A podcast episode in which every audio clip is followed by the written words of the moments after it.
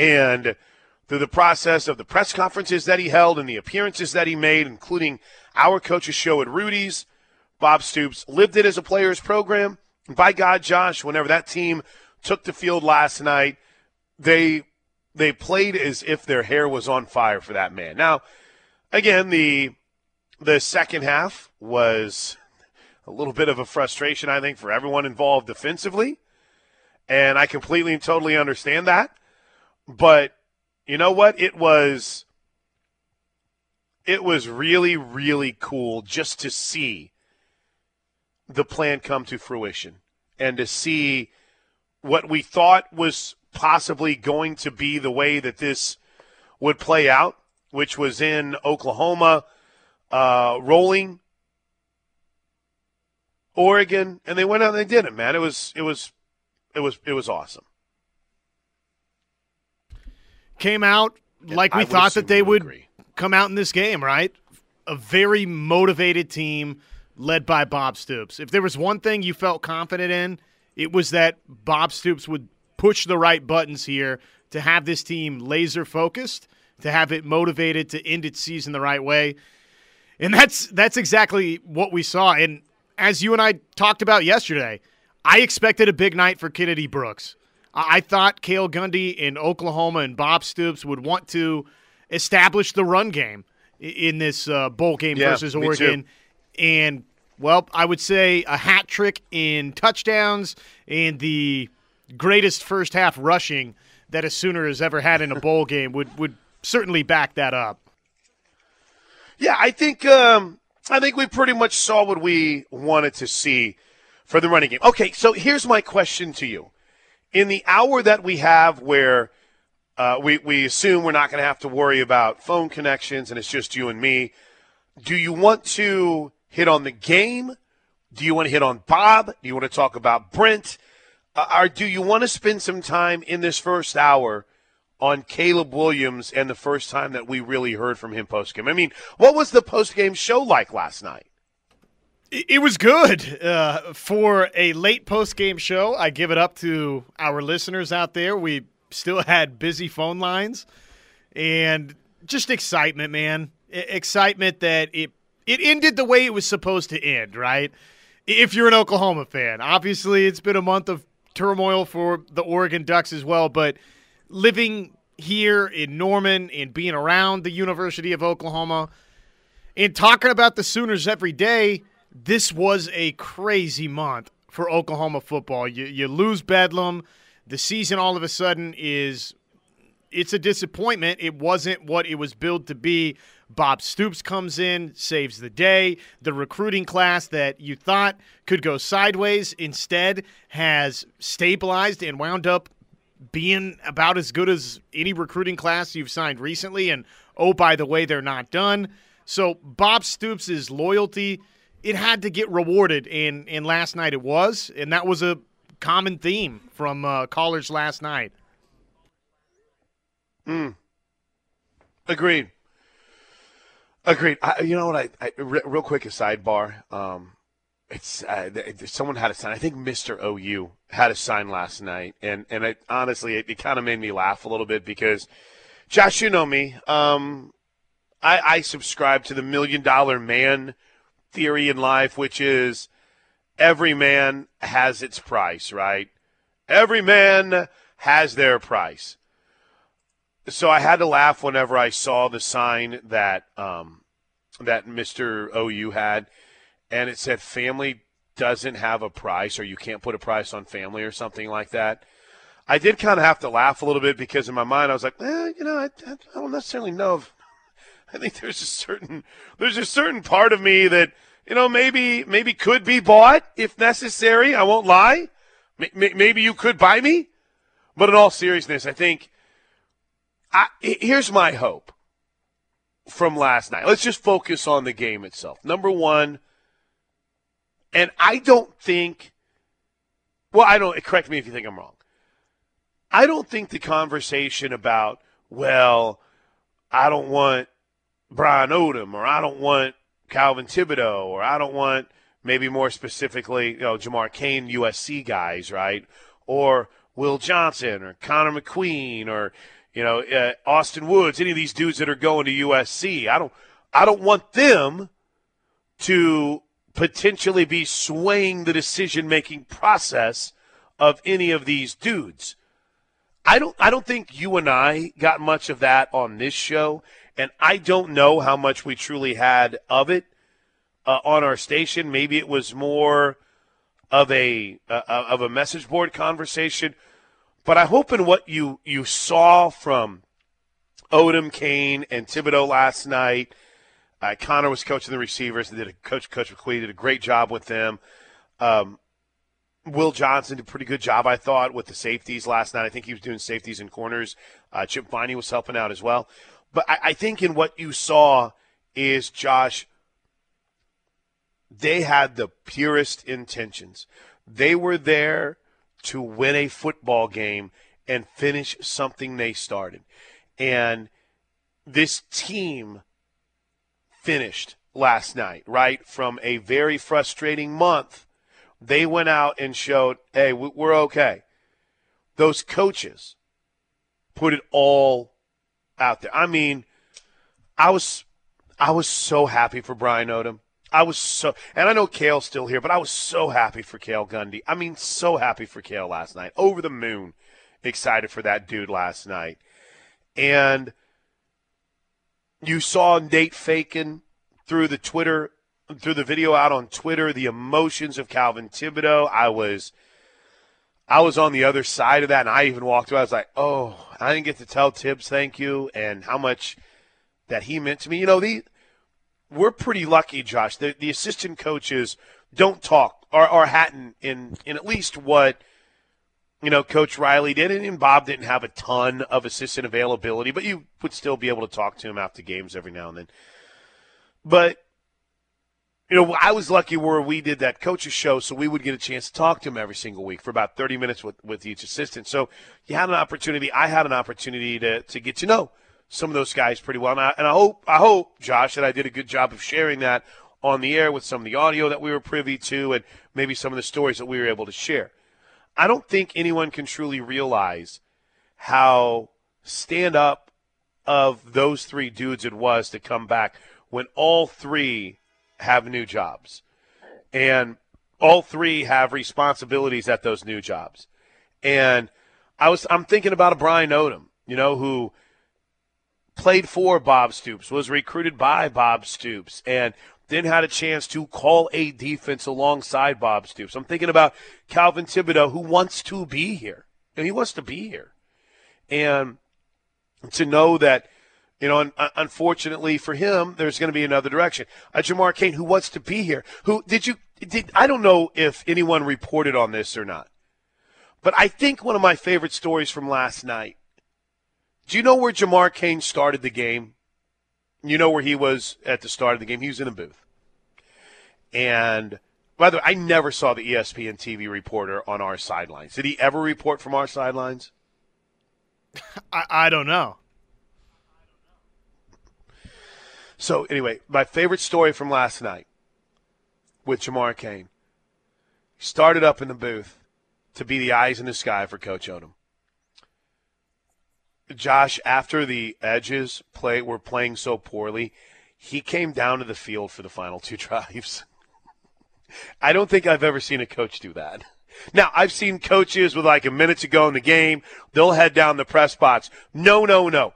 Jamar Cain left the press booth, the coach's booth, and came down to the field because he needed to make sure his guys knew what he needed from them. Because I'm sure Teddy's going to tell you, Josh, for some reason, our ends last night just decided that they were going to race up the field. It's like, oh, that guy just ran by me. My point is not to try to build up too much about those who have moved on, but to hopefully give you that perspective of if your worry was something being amiss about the way they would handle their business or intentions that were less than about trying to help win this game. I'm here to tell you, you are dead bleeping wrong. and you need to chill out because the emotions in in those dudes' eyes and, and voice and heart. Brian Odom, I don't. We had the we had the video or the interview live, so I don't know if we're going to be able to play it. But he said, you know, I I don't know if it's really hit me that you know this was my last game in Oklahoma. He goes, but I'm sure I'll go back to my hotel room and maybe break down and cry a little bit. And it's just, I mean, it was a real moment. So Josh, it was one, everyone that is maybe driving back this morning that was here and experienced it, you know. If you watched on TV, you know. For a game that should have been uh, the, the capsulization, that's even a word, encapsulated, one of the more frustrating seasons for Oklahoma football. Last night, Josh, was really cool because it became a celebration of OU football. That's a lot of words right there. I don't know if you want to add anything to it or just try to figure out everything I just said in the last 10 minutes. But I thought it was, I, I thought that angle of being worried about coaches and what their intentions might be, that, that, I, I hope that was proven dead wrong by what we saw last night.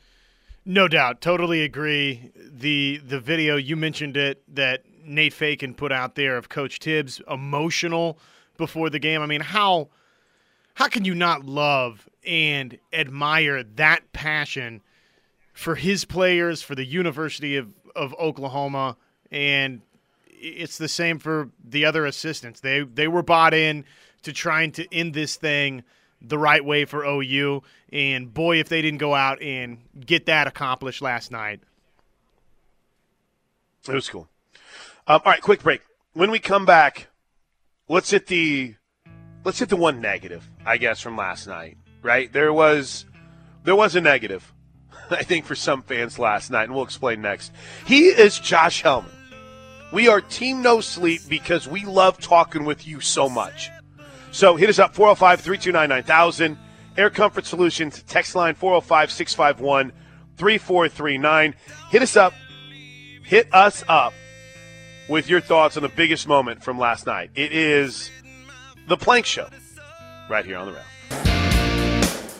Right, uh, hit your calls in a second. So I'm putting together a list. Josh just tweeted that we're reacting at 3299000 right now with you.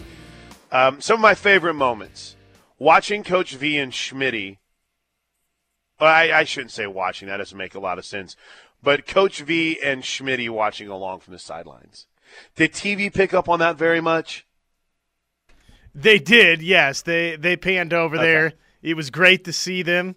And you know, honestly, kind of not what I was expecting. I, I would have expected Brent Venables yeah, to be a little more in the shadows for this game, but nah, he was he was out there in the throngs of it, which was I thought kind of cool. Yeah, me too. I didn't know what to expect either. Um, I, I, I didn't know if he even wanted to be involved, but he did, and it was awesome. Did you hear what he said to me in the pregame show?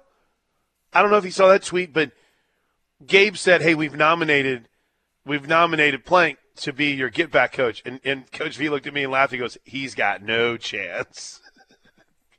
He's like, "We need a little bit of a bigger dude for that. You got no chance, Plank." And I was like, "Yes." Uh, so that was cool. I thought the pure joy from the players afterwards was really cool. Those are always, you know, in years past the locker room is open after bowl games. Obviously, with COVID in the last two years, it hasn't been. Nothing is more brutal, Josh Helmer, than a locker room after a bowl game loss. The worst. Um, it's it's emotional. There's grown men crying. Um, it's it's terrible. The other side of that, there is nothing better than a locker room after a bowl game win. There's there's well there's dudes emotional, they're crying but for different reasons. It's just it's awesome. So that was pretty cool. Um the introduction of the big play cowboy hat. Now I don't know if this continues after tonight, but from my understanding, is it was a gift that was given to Bob Stoops. I think the Alamo Bowl gave it to him, is what he ended up saying last night in the presser.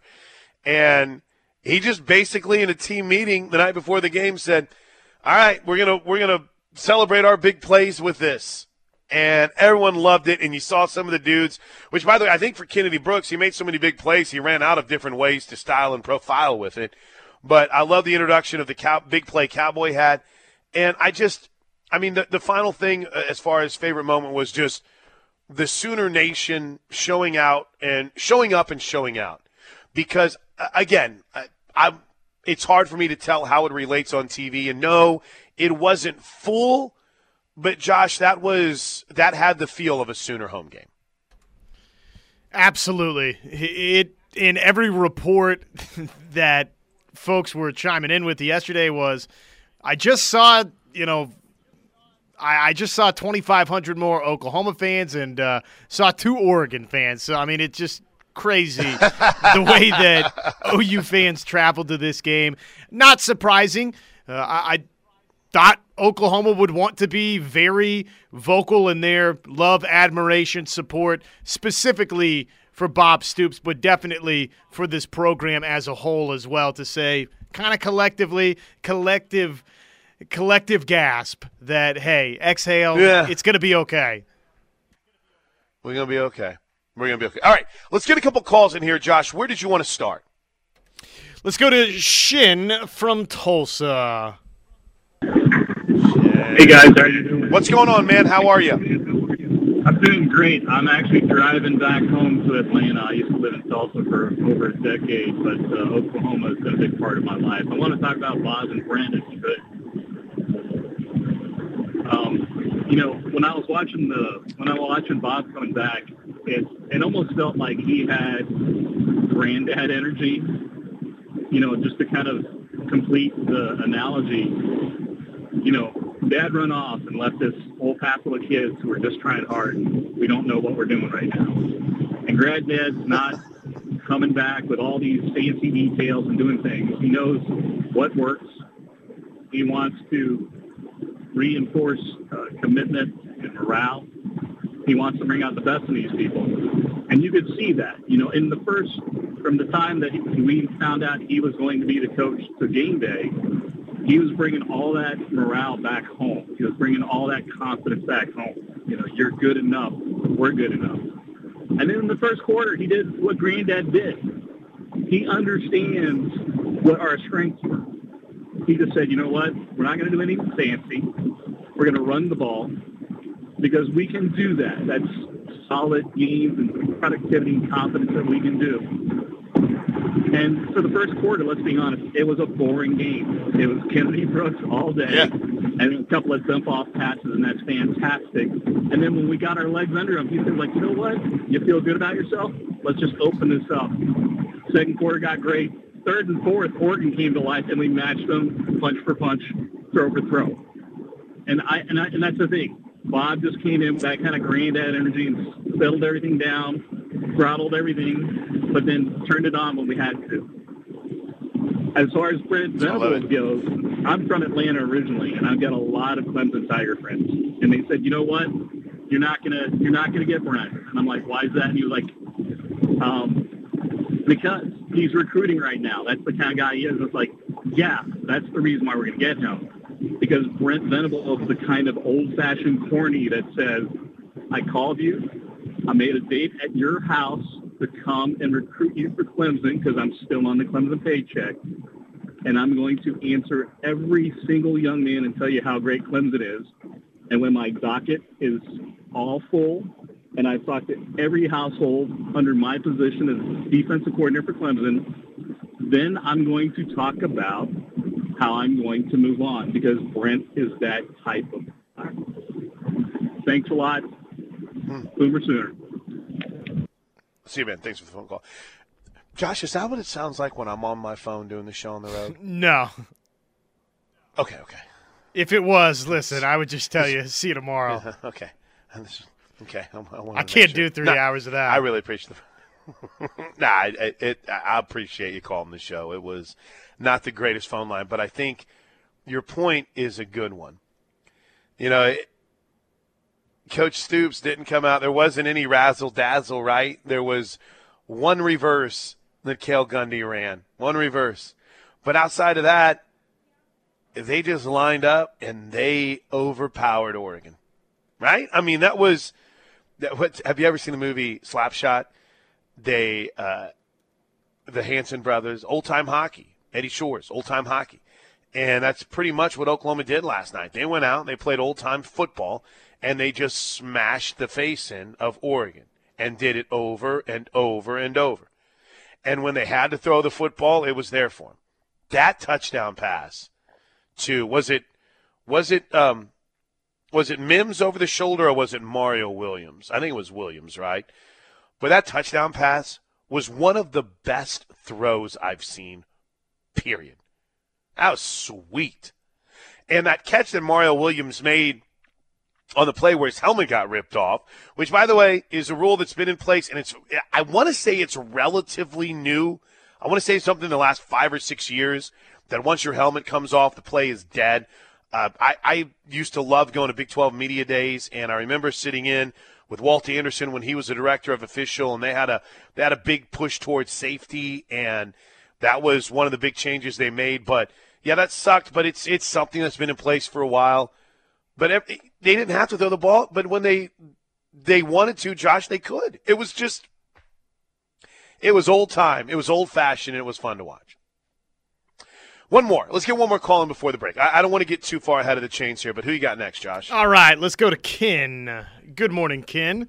Yeah, hi, Chris. Listen, I won't keep you on long, but hey, just wanted to let you and Teddy and Gabe and Toby know that you guys do a great job. I listened to you on my Alexa here in Jefferson City, Missouri. Um, everything was great about the game. I can't think of any. I mean, you could come up with negative things, but I'm not going to. But one fast thing I was going to mention, since this was such a historical game, I don't know whether ESPN would do it or whether Sooner Sports Properties would do it, but if there was ever a DVD that had the radio call and the visual stuff of the game, boy, I'd be the first person to buy it. I wouldn't care how much it cost, but boy, you talk about a collector's item if that game were ever to be put on a DVD, because that's what I use most of the time. Because I, you know, being blind, I don't stream. I I can't do all that kind of stuff. But boy, if that was ever put on a DVD, boy, if somebody could do that, boy, I'd be the first to pay. I don't care how much for it, but I, I mean, that would be a you know treasure just to have. Ken, you know what? I bet I can make that happen for you. A, because we have like stacks of blank DVDs and no one knows what to do with them anymore because well, nobody uses DVDs. But um, uh, B, in all seriousness, you're right. That'd be a pretty cool thing to have. I, well, Chris, you two. It, what's you, kind of funny? We're joking. You oh, want me to give? You want me to give? Let, let, me. Let me. Can Josh talk to me off the air, and I'll give him my address. Sure. And if you can arrange it now. Yeah. I, just. Well, I, I, I listen. Mean, I'll pay you for it, Chris, if you want me to, buddy. I don't care. No. But I would love to have the. no, no, no. Have the game, ah. and you know, and you know, maybe the post game with a you know, talk to Stoops or something. Make it real. I mean, I would just love to have. I mean, I know you can't do all the games, but this is a historical event, and I would love to have it, Chris. Okay, uh, let me see what I can do for you, kid. Now, I, I can't I can't promise anything yet, but hit right, me up on email, plankshow at gmail.com. Yeah, yeah, okay, all right, buddy. It was good. It was good time. Thanks for the call, Ken. I appreciate it. That that just gave me an idea, Josh. Um, I think this is a game that would be worthy of being put on the podcast. Don't you? No doubt. I mean, that was, yeah, yeah. It's a good idea, Ken. Maybe mix in some of the post game commentary uh, as the game goes along. Cool moment that I'll. Uh, last night, was so cool for so many reasons that don't matter to people. You know, just little things. Well, I probably shouldn't say that don't matter to people, but you know, last night was the final game that Kenny Mossman is with Oklahoma. And last night was the final game that Scott Anderson is on the sidelines with Oklahoma. I mean, in fact, the equipment or the equipment, what am I saying? The athletic training staff gave Scott Anderson a Gatorade shower we used so many Gatorade baths last night. I think about four people ended up getting Gatorade showers after the game. It was really cool to see. And you know when when Coach V got the job, I brought up the importance of having good people that are hard workers that understand what it takes to make your job as easy as possible. Which, by the way, being a coach is not easy. But if you don't have good people around you, the the stress of it can become overwhelming. And I say this knowing that there is a zero percent chance that that either one of these dudes are listening. But for me personally, I'm not in Norman without Kenny Mossman. I'm not. Um, probably uh, working like at I don't know. I'm probably working for Tommy Yardy at River uh, uh, up at River Spirit Casino in Tulsa. If if Kenny Mossman doesn't say, "Come down here, let's go," and I'm pretty I'm pretty grateful for his leadership. I'm indebted to him for his faith and belief in me, and he's just the kind of person that I aspire to be. And Scott Anderson was a guy that I don't think he like like really he, he didn't start liking me, I think, Josh, until about four or five years into being the sideline guy. but I mean, these are people that, that have such important roles that don't get the kind of conversations that they deserve. And I'm just, I'm over the moon excited for both of them and the next step in, in their lives and being able to enjoy some time. But I'm also sad in that, you know, th- things that we're not going to take calls on and things that, you know, whenever we start talking about them, don't really reflect anything from the, the, the performance on the field, but things that matter because their fingerprints and their imprint is all over not just Sooner football, but Sooner athletics. And for Kenny, not just Sooner athletics, but I mean the University of Oklahoma, period. And it was just it was it was really cool. It was cool for me to talk to Bob. You know, I it was really cool. It, there was a time Bob didn't like me, and it was really cool to just sit on a couch in a post game. It was really cool to just go back and forth and to talk about Drake and Isaac being there and, and to see Carol there. It was just, it was a cool night, man. A cool night. All right, we're, we're way behind. 940. Quick break. Now, we are, here's my thought, Josh, to try to make this as seamless of a transition as possible. I say at the top of the 10 o'clock hour. If you want to bang through a couple phone calls, you can. But maybe we set the top of the 10 o'clock hour so I can get situated and we can get on the road to move this studio mobile. And then that way you can hear Bob Stoops and Caleb Williams in the post-game presser, and then we can pick it back up at 10:15. So um, we'll work through that. You'll hear Coach Stoops, Caleb Williams, You'll hear from Pat Fields. You hear from Brian Owen. We got a busy show coming up right here on the Home Sooner Fans. Hey, uh, just because we are a all-encompassing radio show, there's some interesting news that's breaking out of Pittsburgh, where uh, Ben Roethlisberger said that Monday night's game against the Cleveland Browns is likely his final game at Heinz Field. Now, Gerry Dulac has covered the Pittsburgh Steelers for years with the Post Gazette, and he he said that it was an indication that he will retire after the season. But some have speculated it might mean that he is maybe potentially continuing his career somewhere else. But again, just just an aside to our OU talk today. Have they watched Ben Roethlisberger this year? I mean, I'm, I'm just saying, I don't, I don't know if that looks like the kind of guy that I'm thinking is going to continue his career as a quarterback um, or continue his career at all. But it's a big, hey, it's a big game on Monday night because when the Chiefs beat the Bengals, if the Browns beat the Steelers, if I understand everything correctly, then the Browns would control its own destiny to win the AFC North. I think there's like a Ravens loss that needs to be sprinkled in there somewhere. But it's a big game on Monday night. By my math, Josh, there's only two games on the NFL schedule this weekend that don't have playoff ramifications. How crazy is that? Two. Insane for this late in the season. All right, you're yelling at me. Let's get back to OU. 405 329 9000, 405 329 9000. True Sooner. What's going on, True? How are you? Hey, uh, Chris, I didn't know if you had a chance to see the end of the Clemson game last night. Uh, but if anybody questions the authenticity of, of relationships with Venables and, and stuff like that, I mean, I know I know a lot of people get worn thin uh, by Dabo Swinney's kind of all shucks attitude, you know.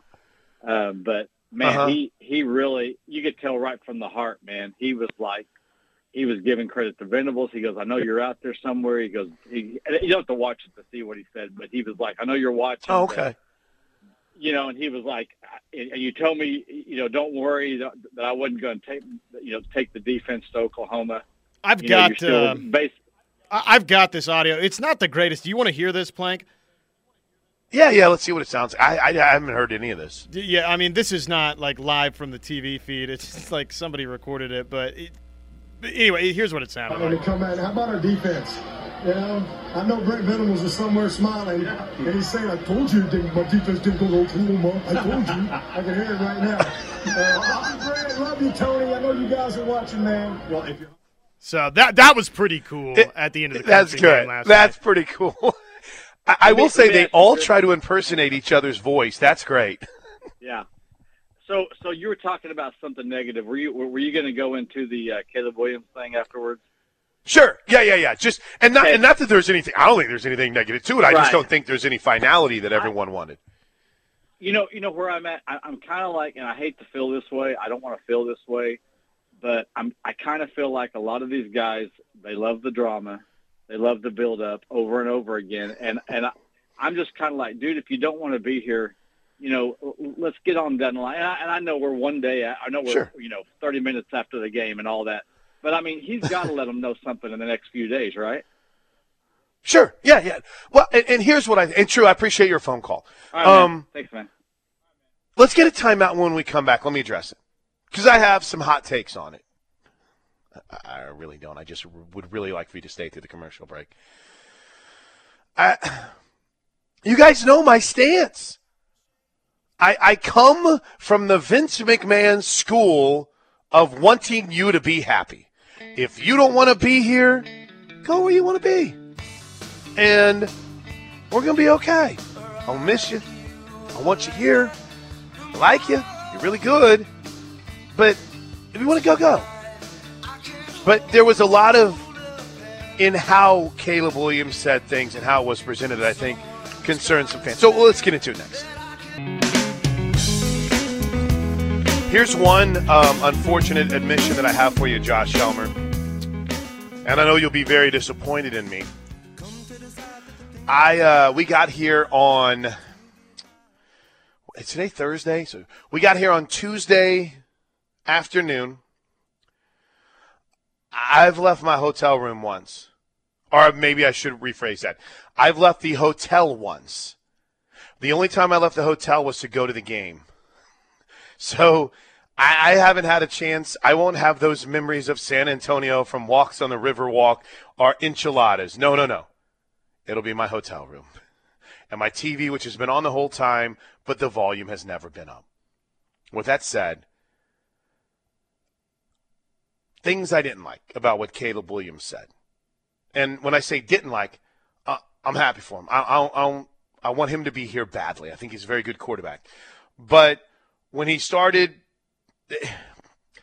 I'm, I'm pulling my phone up just to make sure I get it in, in proper kind of context.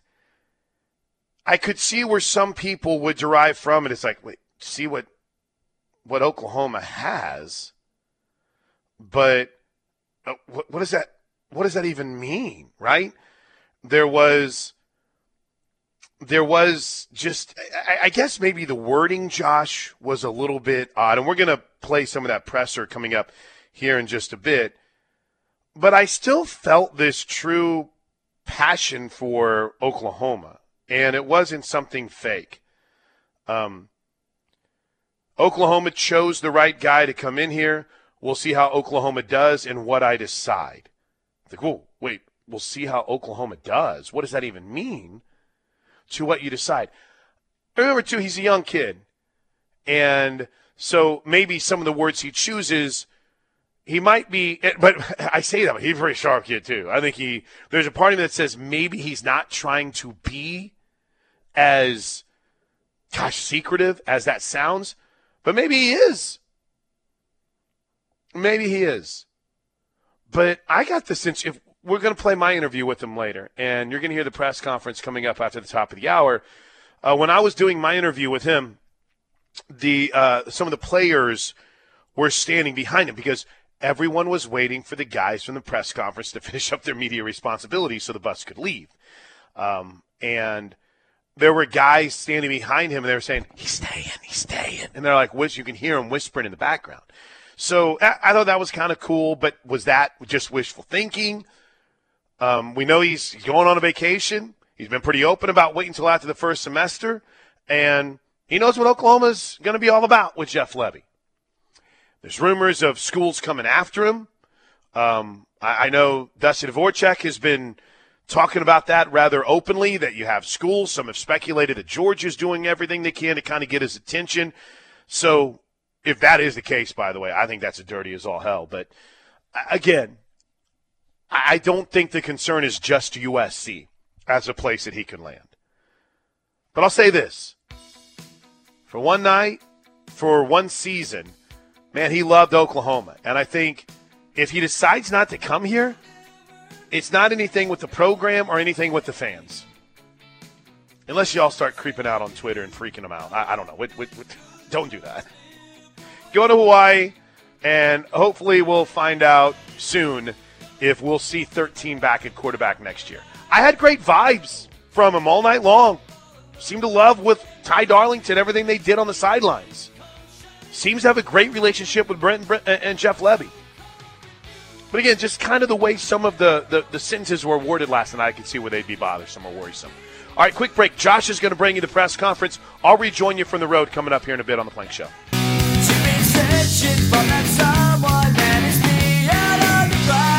Hour number two, Plank Show, we roll on. Feeling great. Oklahoma, really a dominant first half performance last night over Oregon. They win it 47 to 32. Some of the final numbers last night for Oklahoma, Caleb Williams. I thought you know, easily his most efficient in the last four games of the season and really the best he had played since the Texas Tech game. 21 of 27 passing, 242 yards, three touchdowns for Caleb Williams. Kennedy Brooks, if if this was the final contest for Kennedy, what a performance for him. 14 carries, 142, three touchdowns. Eric Gray had that big 48 yard run and on the receiving end, man, wasn't it nice to see Mims make an explosive play again? He had the big 55 yard touchdown. Defensively, I thought Marcus Stripling had an awesome game last night in a game that was really sort of lackluster collectively from the edge guys, the defensive ends for Oklahoma. That was not the case for Marcus Stripling. He finished with a couple of QB hurries, two TFLs, one sack. Patrick Fields was your leading tackler last night with nine. Woodi Washington and Danny Stutzman each had seven. So Plank is going to rejoin us shortly. In the meantime, we're going to air some of the Alamo Bowl press conference from last night. Before we do that, though, catch up with you on the Air Comfort Solutions text line 405 651 3439. OU Sooner Girl for life. That game last night was proof. Riley wasn't some offensive genius and was mailing it in all season and or the players didn't want to play for Riley.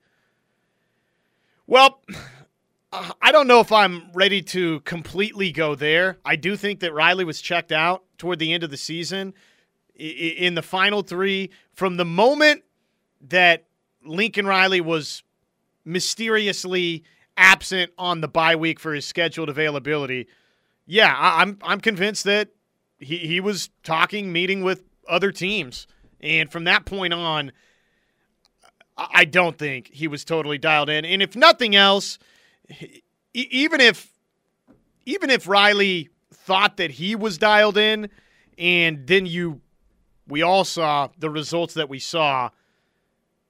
Last night was proof positive. Oklahoma offensively is going to be okay. They're going to be just fine. I thought Cale Gundy called a heck of a game last night for Oklahoma. OU is going to continue to get great quarterback play. They're going to have skill guys that can catch the football. They're going to run it effectively. Offense has not been the problem over the last decade for OU. I don't anticipate offense being a problem for Oklahoma moving forward, minus Lincoln Riley. I'm excited about the types of skill talent that Oklahoma now can aggressively go get on defense. I'm excited about the linebackers that have already signed on to come be a part of this program under Brent Venables and Ted Roof moving forward, and the guys that they're targeting and, have serious chances to land in that linebacker room moving forward. I mean, we've already seen what Jaren Kanak did. He wants to play for Brent Venables that bad. So the the sentiment there, I just don't know if we're ever going to fully – get a gauge on how in or out Lincoln Riley truly was. But in terms of what you're saying about him being an offensive mastermind and OU's not missing that, I agree. I completely agree. OU is going to be just fine. Odom called a heck of a game. Somebody says that. Agreed. Uh, first half especially was was really really good. Yes, we caught what uh, Dabo Swinney said. The Coach Venable shout out. We played that a little bit earlier. Uh, Kindle asks, why weren't guys like Coach Tibbs and Odom asked to stay around? Because Coach Venables wants his wants his guys in here. He wants his own guys. Wants his defensive imprint on that side of the football, and I think that's okay. And quite frankly, you know, first half as compared to the second half, maybe maybe that's part of the reason why. All the coaches that came back, class acts, and need to be recognized as giving it their all in their last moments on the coaching staff. No doubt. I mean, how cool was that to see Nate Fakin sharing that video a little bit behind the scenes before the game kicked off last night? The emotions for Coach Tibbs. Guys got a lot of passion. Guys got a lot of love for the University of Oklahoma. And those emotions were obvious. They were on display last night. And I was happy for Coach Tibbs. I was happy for Cale Gundy, for Jamar Cain, for Brian Odom that it worked out the way that it did. I know so much of the so much of the storylines and the focus will be on Bob Stoops for the way last night played out. And again, Bob Stoops certainly deserves a bunch of credit for stepping in for OU, but the the other assistant coaches absolutely do too. Uh, one negative from last night the secondary's blown coverages. yes, it was less than ideal defensively on the back end of the defense in the second half. Planker, I had no idea Bob Stoops rock and roll tequila was green. Yes, the uh, not not convinced that that was rock and roll tequila in the Gatorade bath, but if so, yes, it was in fact green keep them coming. We'll uh, keep sharing your responses all morning long on the Air Comfort Solutions text line 405 651 3439. And with that, we go to the press conference from last night. Bob Stoops and Oklahoma victorious 47 to 32 was the final tally and here was OU meeting with the media afterwards. Uh, comments from me um, no tequila. yeah, no tequila bath. It's plain old Gatorade. but uh, maybe there might be one later. But uh, anyhow, um, I'm uh, proud to be here with all these great players uh, in front in, in, representing OU again in this team. Um, really proud of the way these guys competed and played here today, and really the work they put in for the last month getting ready for this. Uh, they really were invested and uh, came together, you know, as a team through the, some adversity and realized, you know, they're representing the Sooners and uh, played like Sooners. That's what we do. Um, really special night. Uh, you know, watching these guys offensively, what they did. I mean, Caleb had an incredible day. I mean, you go 21 of 27, 242, three TDs, and zero sacks. That's a day. And then you got Kennedy Brooks and Eric Gray, both averaged 10 yards a carry. 142 yards uh, for Kennedy and three TDs. Uh, just awesome. Pat was sensational defensively. Drake made a great, uh, great touchdown catch uh, with a great route, and Caleb put a good ball, great ball on him. The two of them connected, and uh, so anyhow, uh, defensively, I, I thought we did a great, obviously great job in the first half to give a commanding lead, and gave up some deep balls, and uh, we got caught with a couple of tough defenses where they ran it a little bit in one series, but. Uh, but overall, just a great day, a great night, great way for these guys to finish 11 and two, and uh, proud of them. And uh, this this game, I really believe, segues right into next year. That we aren't going to miss a beat. We're, this program is going to continue to to move forward in a positive way, uh, and will not be going anywhere. We're going to be a you know year in and year out a top five, top ten team, and we'll be competing for national championships for years to come with Coach Venables, and I was really proud to have him up there uh, with me at the end of the, the celebration tonight. All right, again, raise hands, and we'll go one at a time. Black in the middle, has first hand up over there. You ready? In the front.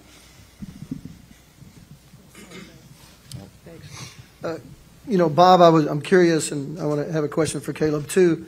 But Bob, if you could talk about you know what you were thinking in the second half, uh, you know, as Oregon was making their run, and Caleb, you got the passing game going after the first couple of series, and I'm curious what the difference was, uh, you know, as you got things going, what you saw. I'll let Caleb. What was the difference, Cowboy over there?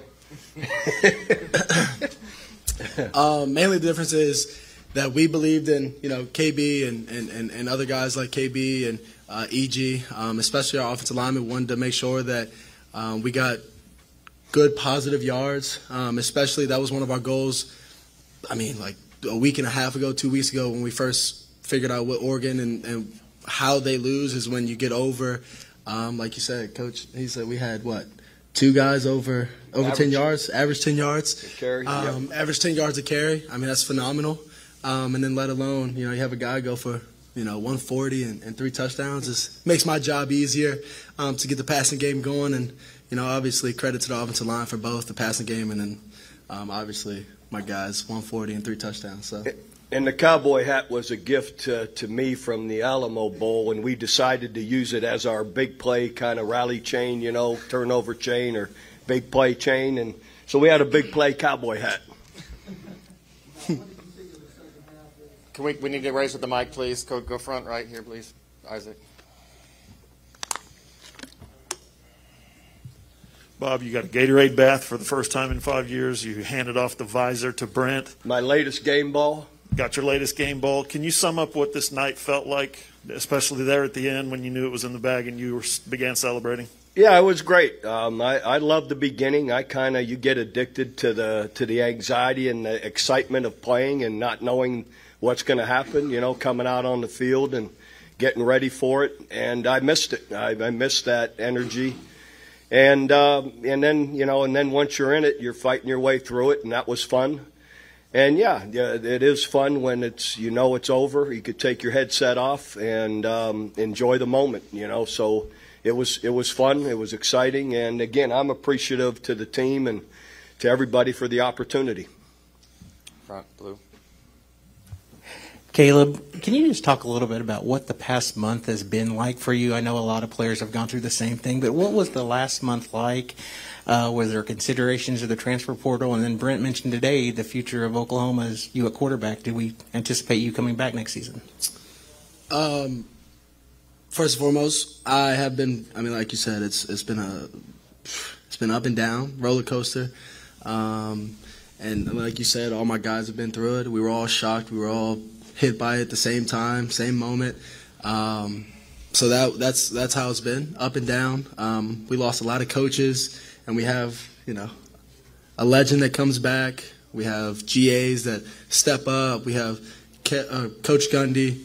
Uh, we have we have a bunch of guys like that that step up in a bunch of different places and, and helps lead us to you know this awesome Alamo Alamo Dome and week that we've been here, or five days or so, and, and it's, it's, it's been awesome. Um, like like everybody always says, San Antonio is very hospitable, and it, and it's been just like that. Everybody's welcomed everybody's welcomed us um, and it's been very fun. And the whole transfer portal thing, and, and, and Coach B going or Coach uh, BV going up there and saying all of that.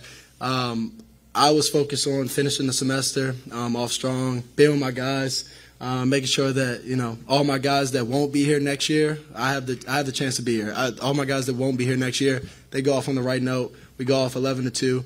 Um, and, and, and I'm about to go on vacation with my family. I haven't been on vacation in a really long time. And after all of this, um, ups and downs, I want to go on vacation, spend time with my family, and focus on that. Um, and that's it. All right, so there he is, Caleb Williams in the press conference. Heard a little bit from Bob Stoops, some of the immediate thoughts after Oklahoma's 47 to 32 victory over Oregon. Uh, Plank, we'll we'll visit with uh, well, we'll share your visit with Caleb Williams here in a little bit. that. that Yeah. you know offers maybe even a little bit better perspective, but hey, not not going to dive into his future at least right there. Yeah. Just uh, I'm going on vacation, man, and it is it's a hard earned vacation for the true freshman. Sure. Yeah, and so I, I don't know know if anyone like cares about the full story of it, but so we're down on the field, and I had made a decision in post game. I'm I'm getting Caleb Williams, and bless Jacob Potter's heart because he had a camera that was wired to my microphone, and I have my recording device, which is my microphone and my phone uh, for radio, and it's like a mosh pit down there, and in a good way. I'm not complaining. And literally, I I am dragging while Potter is trying to move. I'm like, we're going. Let's go. I and I think where I'm communicating with Toby up in the the box, and Ted is like, you got spotters. I'm like, where is where is he? He's up to 30. He's over there at the 35. I think he's I think he's right next to the stage. So you finally work your way through all these massive human beings, and you get there, and the first thing you kind of hear is, yeah, he's he's not going to talk. So again, in my situation, I'm not one of those. Well, I'm not taking no for an answer, you know. But I, uh, but I'm going to wait. What's what's the old saying? Is that you get more flies or you get more bees with with honey? Flies. Anyway, you get you get more something with honey, and or sugar or something like that. But so I decided I'm going to wait, and I'll talk to a couple of other guys, and you know, then we'll see if that opportunity arises. So still kind of stalking, still kind of waiting, and then it, then then it, you know, I thought he was going to go up on the stage and say something. He was standing by the stage, and that was the moment that everyone wanted, right, Josh? They they wanted that magical.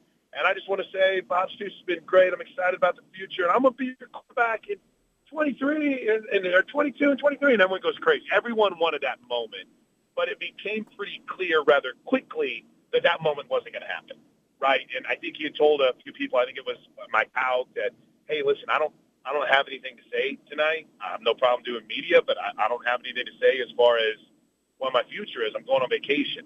And so once that kind of started to make its way around, uh, you know, Coach Stoops, Joe C gave the nod. It's like, yeah, let's, let he can do media. He should. He's not a freshman anymore.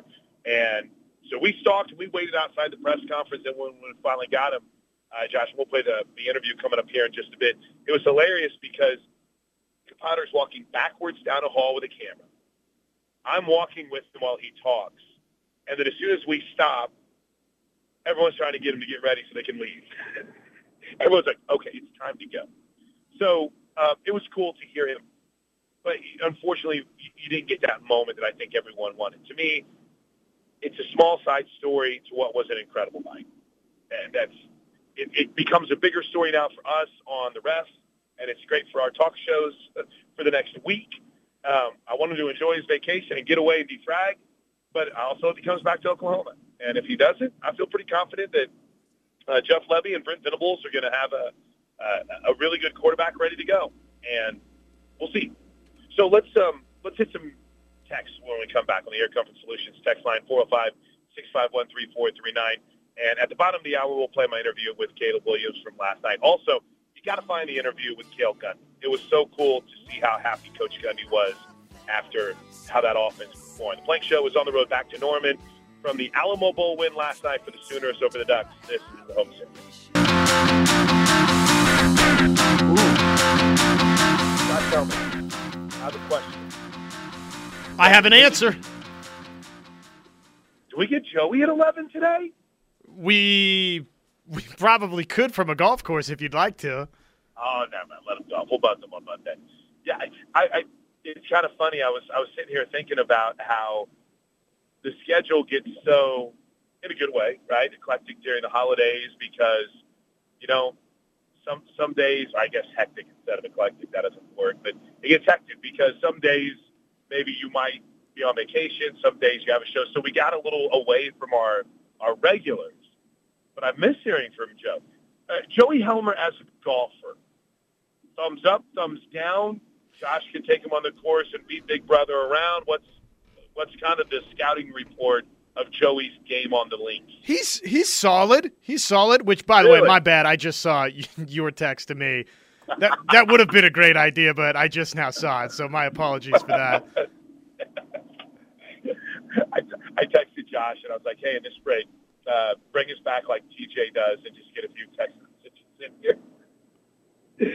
but anyway, uh, we're, we're on the road back to San Antonio. Appreciate everyone's patience as we celebrate an Alamo Bowl championship last night for the Sooners. Uh, so let's hit a couple Air Comfort Solutions texts throughout the day. You can hit us up at 651-3439.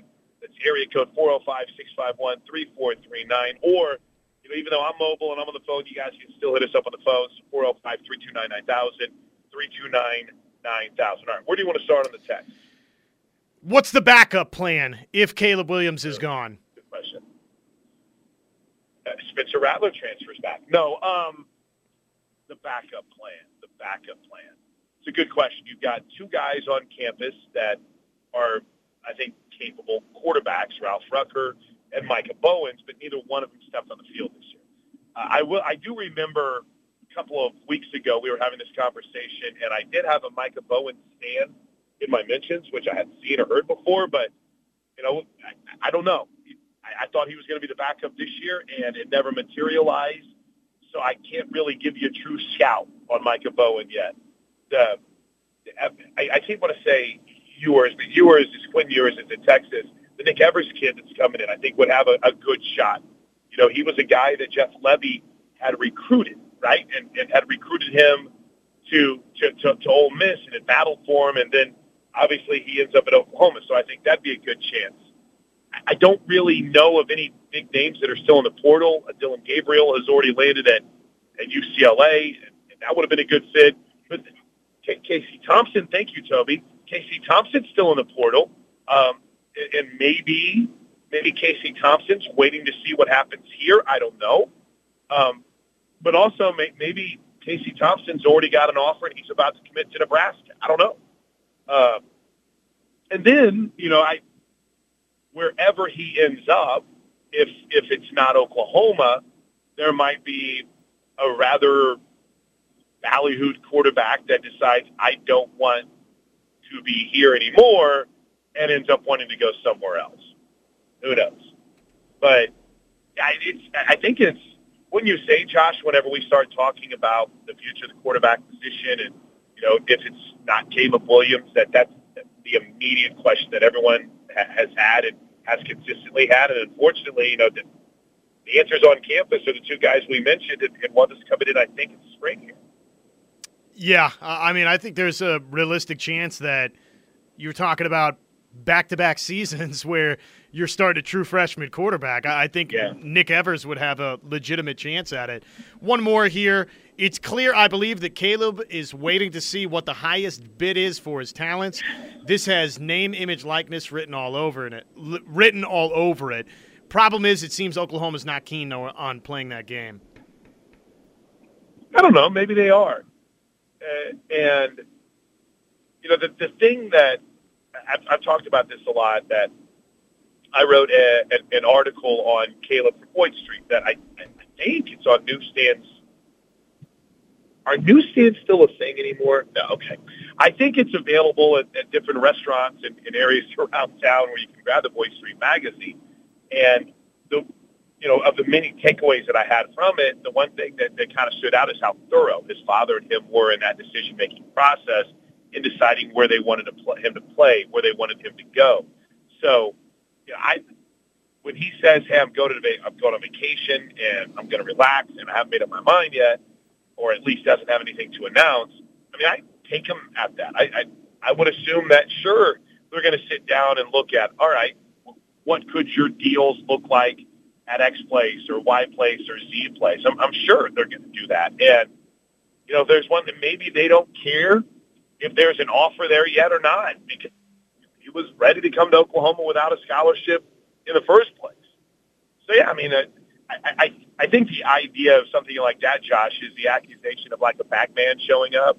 But I just, I don't, I'm sure there's some sleazy things that are going on in recruiting, but in this instance, I, I don't, I don't think that's what Caleb and his dad are sitting around waiting for. This isn't blue chips, right? But it, it, it, it is, I think, in, in what, you know, what Dusty said, and I thought, I thought that it was concerning that you've had coaches and universities that are already targeting him and finding a way to reach out to him, and I just, that's something that, that, I mean, that's, that's bad stuff. I mean, I think, but again, there's not really a lot of rules right now, and the NCAA has kind of clapped its hand and, and cleared out of the rules enforcement business. I mean, that's something where a conference has to step up and say, you're not going to be able to tamper with other players. You know, it's just well, and it's, it's supposed to be against the rules. It's what is supposed. You're not you're not supposed to be able to entice players to arrive right. via name, image, and likeness. But obviously, with, with what Texas has been doing, until somebody steps in and says, "Hey, no, this isn't going to fly," then guess what? It's going to fly. I loved what uh, Bob Stoops, the interaction he had with Caleb Williams on social media. Twitter. Yeah, Caleb Williams tweeted, "Can't thank you enough, Bob Stoops, for what you did in the situation we were in. Means a lot to me and for the guys on the team.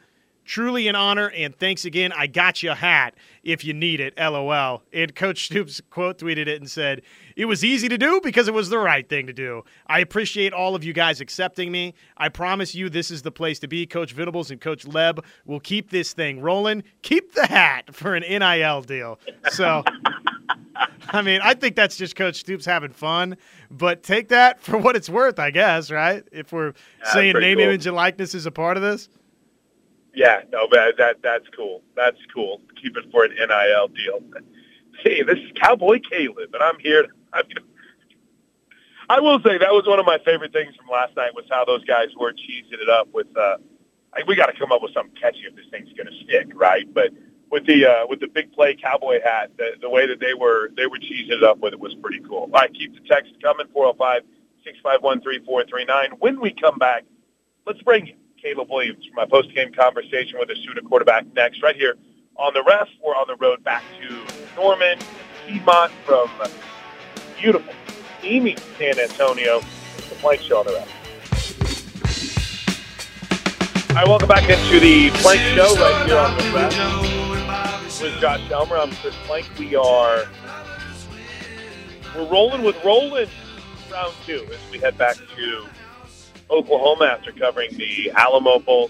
You know, Josh, I, I, there's so many little things that stood out from last night. So many good things to talk about. And one of them was getting a chance to talk to Caleb Williams. And again, I, I understand that everyone wants an answer about his future, and I get it. But just having a chance to finally talk to the dude last night was pretty special. Here's my post-game interview with him from the Sooner Radio Network. Caleb Williams, how's it feel to get a win like this tonight and persevere through everything? Uh, it's pretty awesome to be able to go through something like this with um, Lincoln Riley leaving and all the other coaches that went with him. Um, and to have a bunch of guys like Ty and, and Tanner Schaefer and all the other guys, Coach Gundy and all everybody that stepped up for, for this big moment to go 11 and 2. Um, and then obviously on the defensive side, I can't. I mean, my offensive line, start there. Freaking love those guys that we've been able to do without them. Um, I had zero sacks, is what I heard. Um, and I had how many ever passing yards, how many ever touchdowns. But KB had 140 on the ground and three touchdowns. That's pretty awesome. Um, and like I said, all, he he come back here and say it himself, but I'm going to say for him, all credit goes to the offensive line. Um, and and for the defensive side, they had a bunch of guys leave. They had Grinch leave and a bunch of other guys. So um, same side, same thing basically as all the guys that stepped up over there and and, and persevered, like you said. And I can't be happy enough um, to say that we're 11 to two. We got a bowl game and um, get to go out on a bang. Um, and I absolutely love everybody here, all the OU family, all the all the all my all my guys here um, for having to go through what we went through, and then coming out with a big win like this. And and and offensive side, explosive. I heard we went, I think eight eight for an eight streak for each touchdown, touchdown, touchdown, touchdown, touchdown, touchdown, and um, absolutely love everybody here. Um, to be able to go through what we went through, um, DC office coordinator, head coach, and QB coach, um, and a bunch of other a bunch of other coaches that were here. Um, like I said, I can't I can't thank everybody enough, especially my O line and KB for making it just easier on me. Um, and all the OU, we had 59,000 people here. I think It's I crazy. saw, and that's crazy. And like I said, I love the OU family, OU fans for coming out and supporting us. Um, and I can't thank everybody enough. Now I know you got uh, you, you talked about you got a vacation coming up, a decision to make. But how special is it to hear? You know, Brent Venables says thinking Yep. about the future of the program. Pretty special, right? That's pretty special. Pretty special. Take that into account. Yes, I do, uh, for sure. Um, JK. Um, take take that into account, and um, I really appreciate that. And uh, like I said, I take into account, um, and I, I'm looking forward. I haven't made any decisions. I haven't decided if I'm doing anything and nothing like that. Um, I am focusing on going to Hawaii. That is have, have a good trip, man. Thank You are a little bit late. I've already done it. You know what's funny about that, Josh, is I didn't catch it whenever I first heard it, but you can hear Bob whenever he's returning to the locker room in it. We're all walking back as a group in the post-game presser, and in the middle of that, you can just hear Coach too and his elation as well. It was, it was a pretty cool moment, and I know I know some have looked at that and they try to read into it. Hey, it sounds like that's a it sounds like that's a goodbye. It sounds like that's a hey, thanks for everything. Some others say, man, that that that that sounds like a dude that loves his teammates and wouldn't want to go. But I I wouldn't try to read into it too much. I would just say that's a guy that's pretty happy about the way things went in that game and is ready for what's next. I would say it sounds like somebody that hasn't made a decision on what he wants to do next. Oh, I like that. I like that a lot. Uh, hasn't made a decision yet. Probably still has a long way to go before he makes that decision, and has a lot of things that he wants to weigh. Right? Hey, uh, uh, let let me put this real quick because I, I do want to grab an early break here, um, and, and then I want to go more in depth when we get back. But I, you know, how about this? Let's take a break, and when we come back, let's debate this. Who's your number two concern then of someone you feel like needs to be around next year for the Sooners, Josh? Who's number two? Caleb Williams, obviously number one. But if you start thinking about guys, or if you're writing about them at SoonersWire.com, or we're talking about them uh, on the ref, who's number two on that list, or maybe number three of guys that you feel like need to be here next year for the Sooners to be successful? All right, quick break here. We'll come back. We'll talk more about it. Uh, we're on the road back to Norman. Plank Show on the Home of Sooner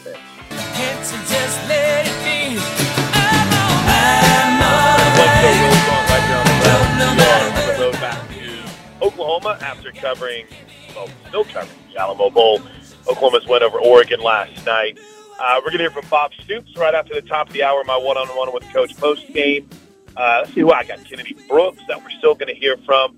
And uh, Josh, we might have to dig a little bit in that file because I, I want everyone to hear Cale Gundy too before we get out. I thought that was um, that was really cool, and I'm I'm really happy for Cale and and Brian Odom as well.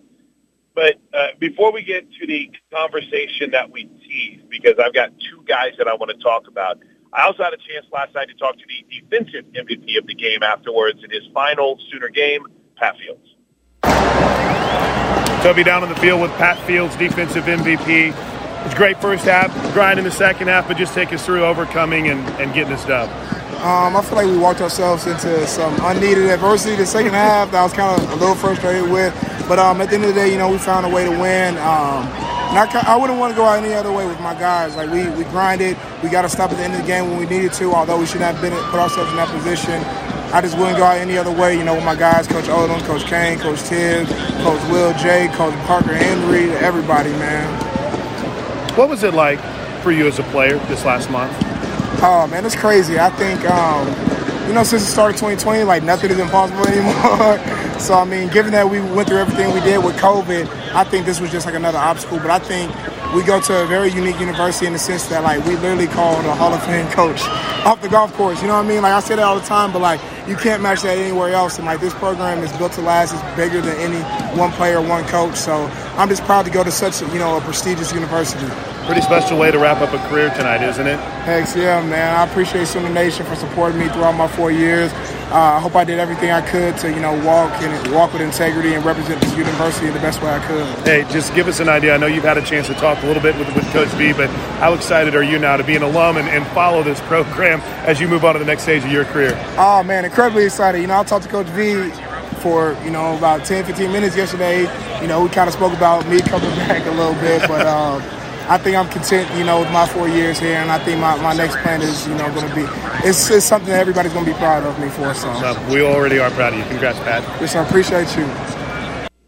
It's Pat Fields, uh, a dude that, I mean, if you think about it for the last two years, Pat Fields was a guy, Josh, that during his freshman and, and sophomore seasons and during his redshirt freshman season didn't really get to do or have to do too many interviews.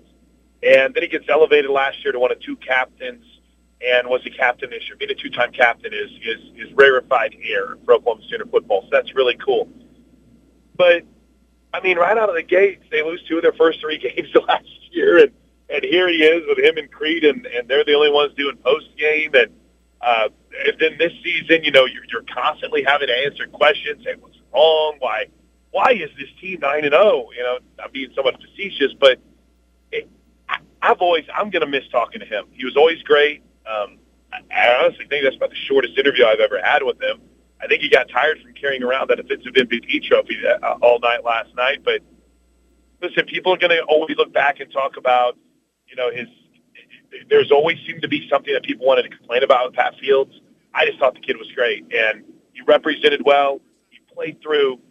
I'm pretty sure a shoulder injury that's going to require surgery once this season. Well, probably right now.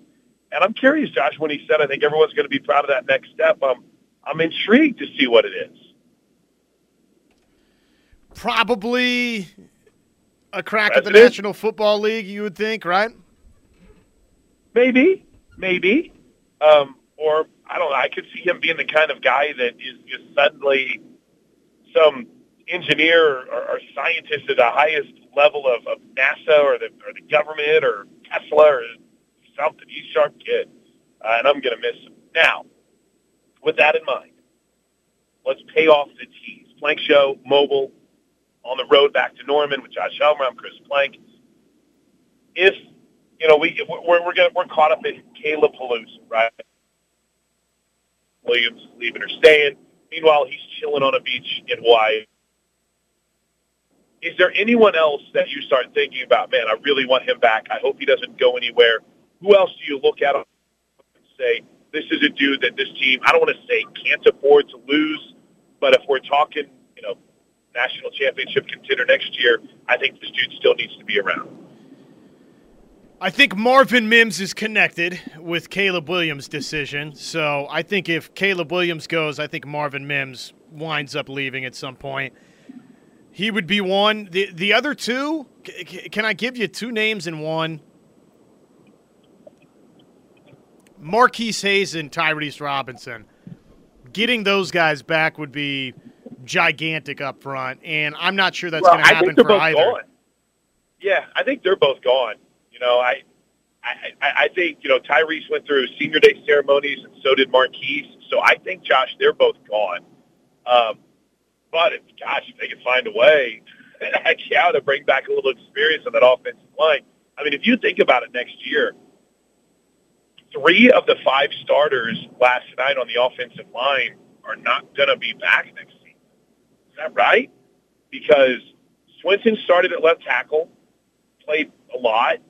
Um, he's his his eligibility is up, or at least I think it is. I mean, I'm, they're standing COVID. He's one of the super seniors.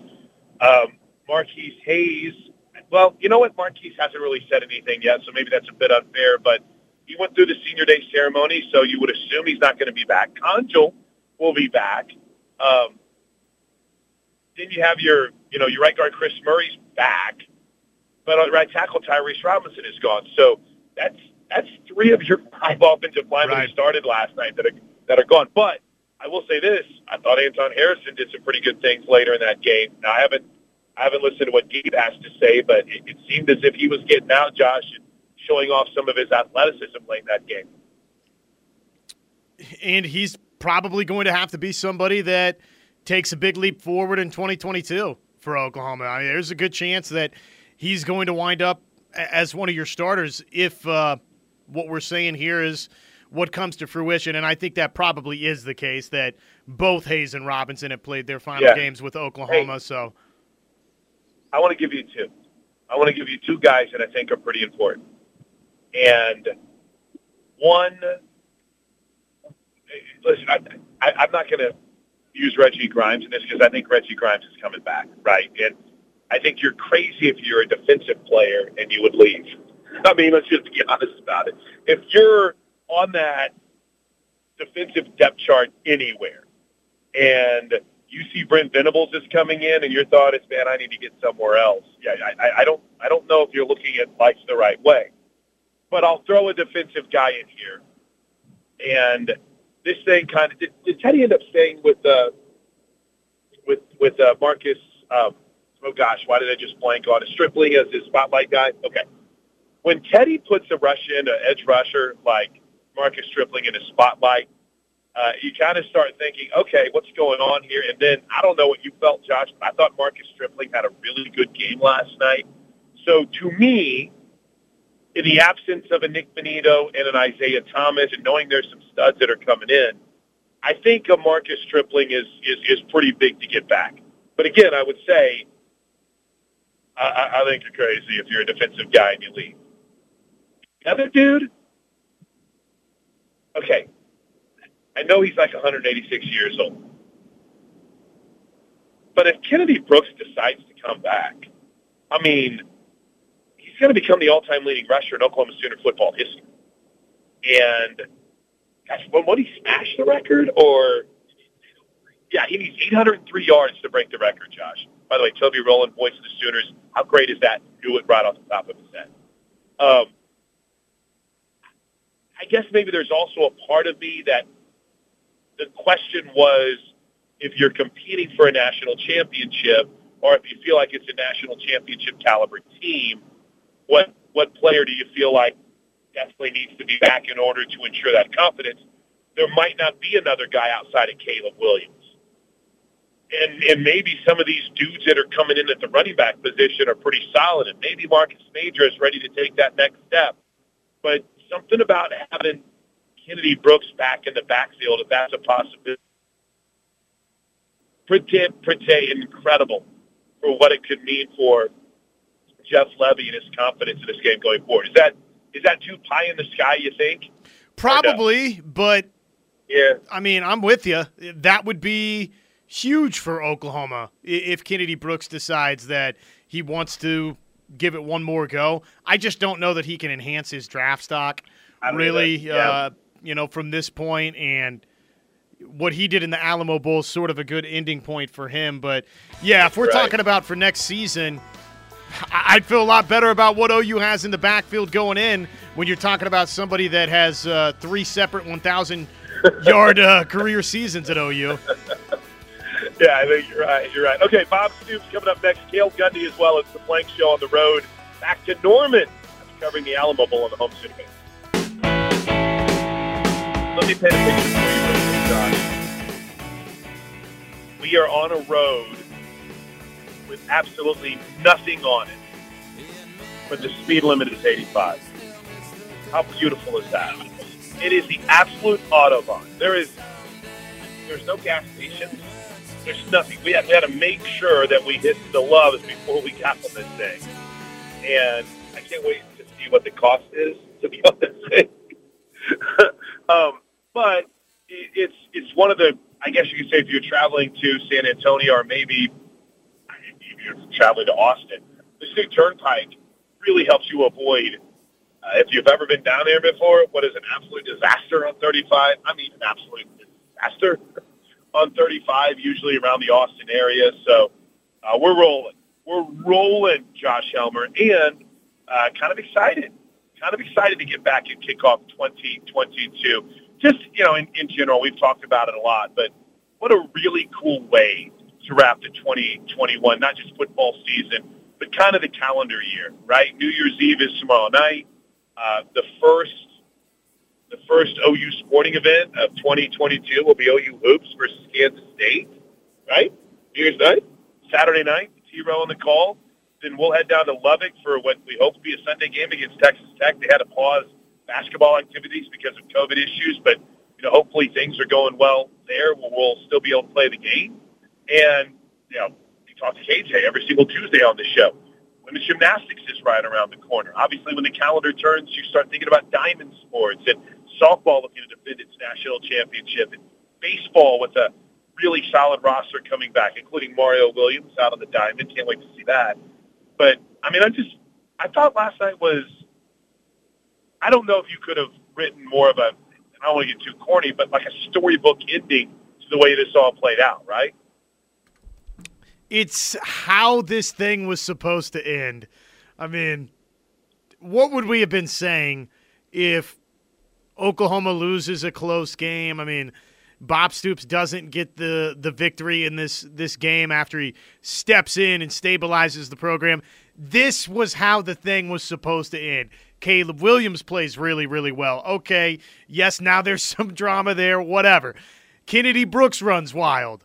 Bob Stoops, Gatorade bath. His son catches a touchdown pass in the game. I mean, the the hug from Bob Stoops with Drake Stoops, it just was everything about it was awesome. Cale Gundy, first time calling plays, was sensational calling plays for Oklahoma. I, it just exactly the way you would have maybe not exactly the way you would have scripted it. I would have uh, at halftime, thirty to three. I would have just been fine with doubling that up and finishing sixty to six. But all things considered, it, it, was pretty doggone good. You know, um, I was so happy. I, we've got. I got a Brian Odom interview that we're going to play later in the show. Cale Gundy's coming up here like in seconds, but Coach Odom was cracking me up after the game. He was he was so happy, you know, and obviously it's it's tough because you know that's an inside backer room that he inherited three years ago.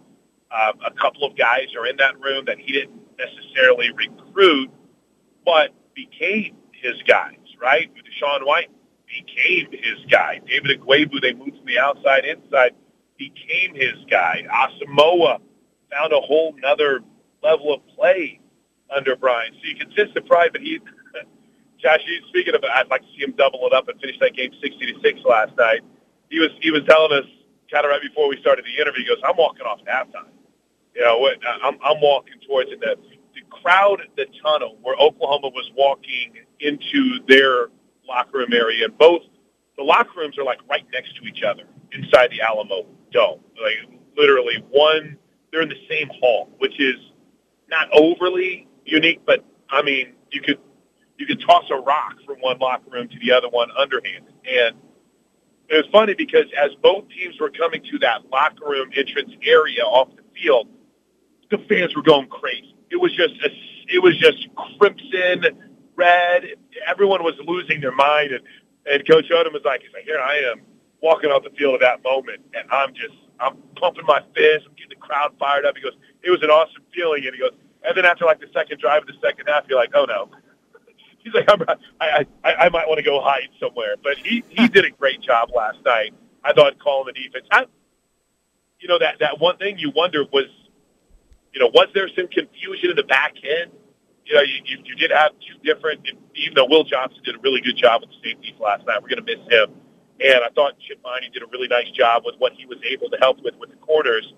But I don't know. I don't know if, if maybe Josh there was confusion there. I don't know if maybe a, a DJ Graham still not 100%, right? I, I don't know what it was, but they, they, they struggled, and maybe it was something that Oregon found that they were doing to cause that confusion because there was a couple of those deep shots where you're like, including one that was missed. I don't know how the receiver missed it. Where you're like, did, did DJ Graham just give up on that play? Is he hurt? Because those were incredibly frustrating to, to Coach Odom. And if you were listening to the radio broadcast, you know they were incredibly frustrating to Teddy Lehman as well, Josh.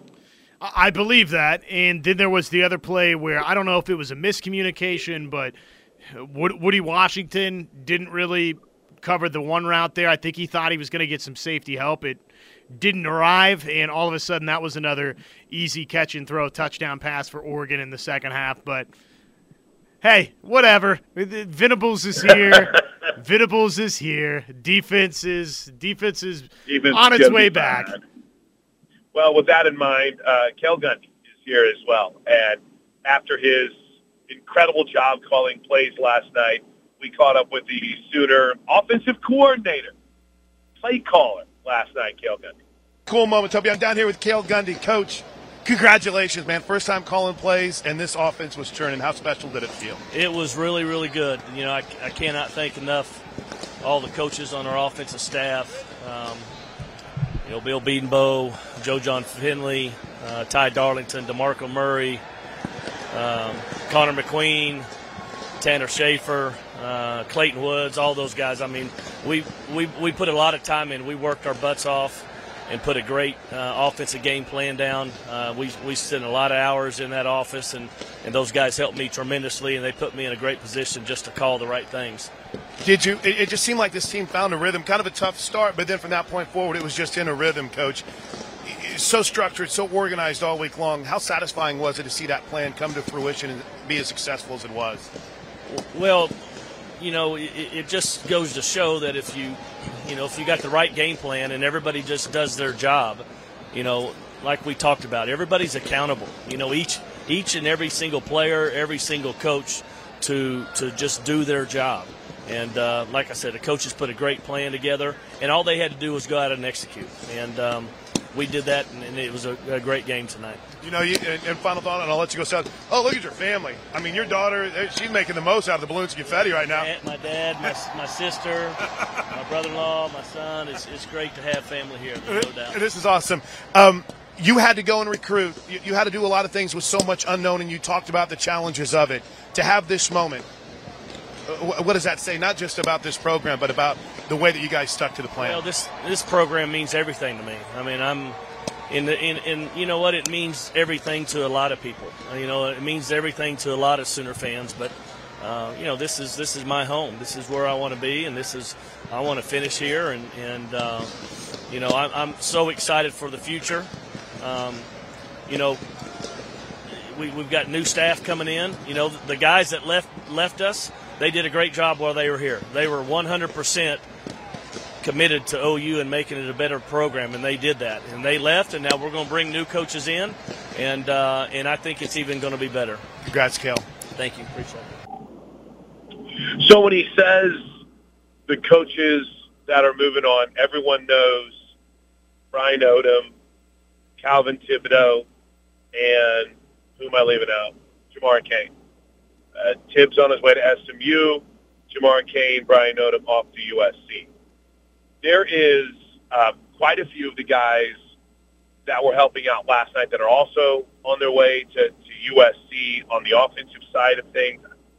I mean, I don't know how much of it is actually public, but Will Johnson, who was coaching the safeties last night, I believe he's heading out west. I think Connor McQueen is joining Lincoln Riley uh, at USC a couple of other dudes. I think that there's several guys who have an offer that are waiting to kind of see how things pan out. So a lot of opportunities that I think I think Josh Guys really took advantage of last night. I thought Brian Odom really showed he, he he's got what it takes to call call plays as a defensive coordinator, and he's got the right mindset. I, I, I just a moment where you know they had a couple of, of, of busted plays and he went over and he looked at defensive line and goes, I'll, get a better play call for you. Get a better play call. And he'll walk away.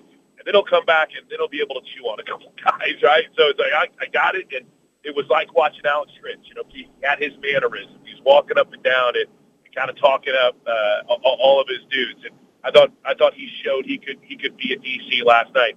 I thought Cale Gundy showed he could be an offensive coordinator last night.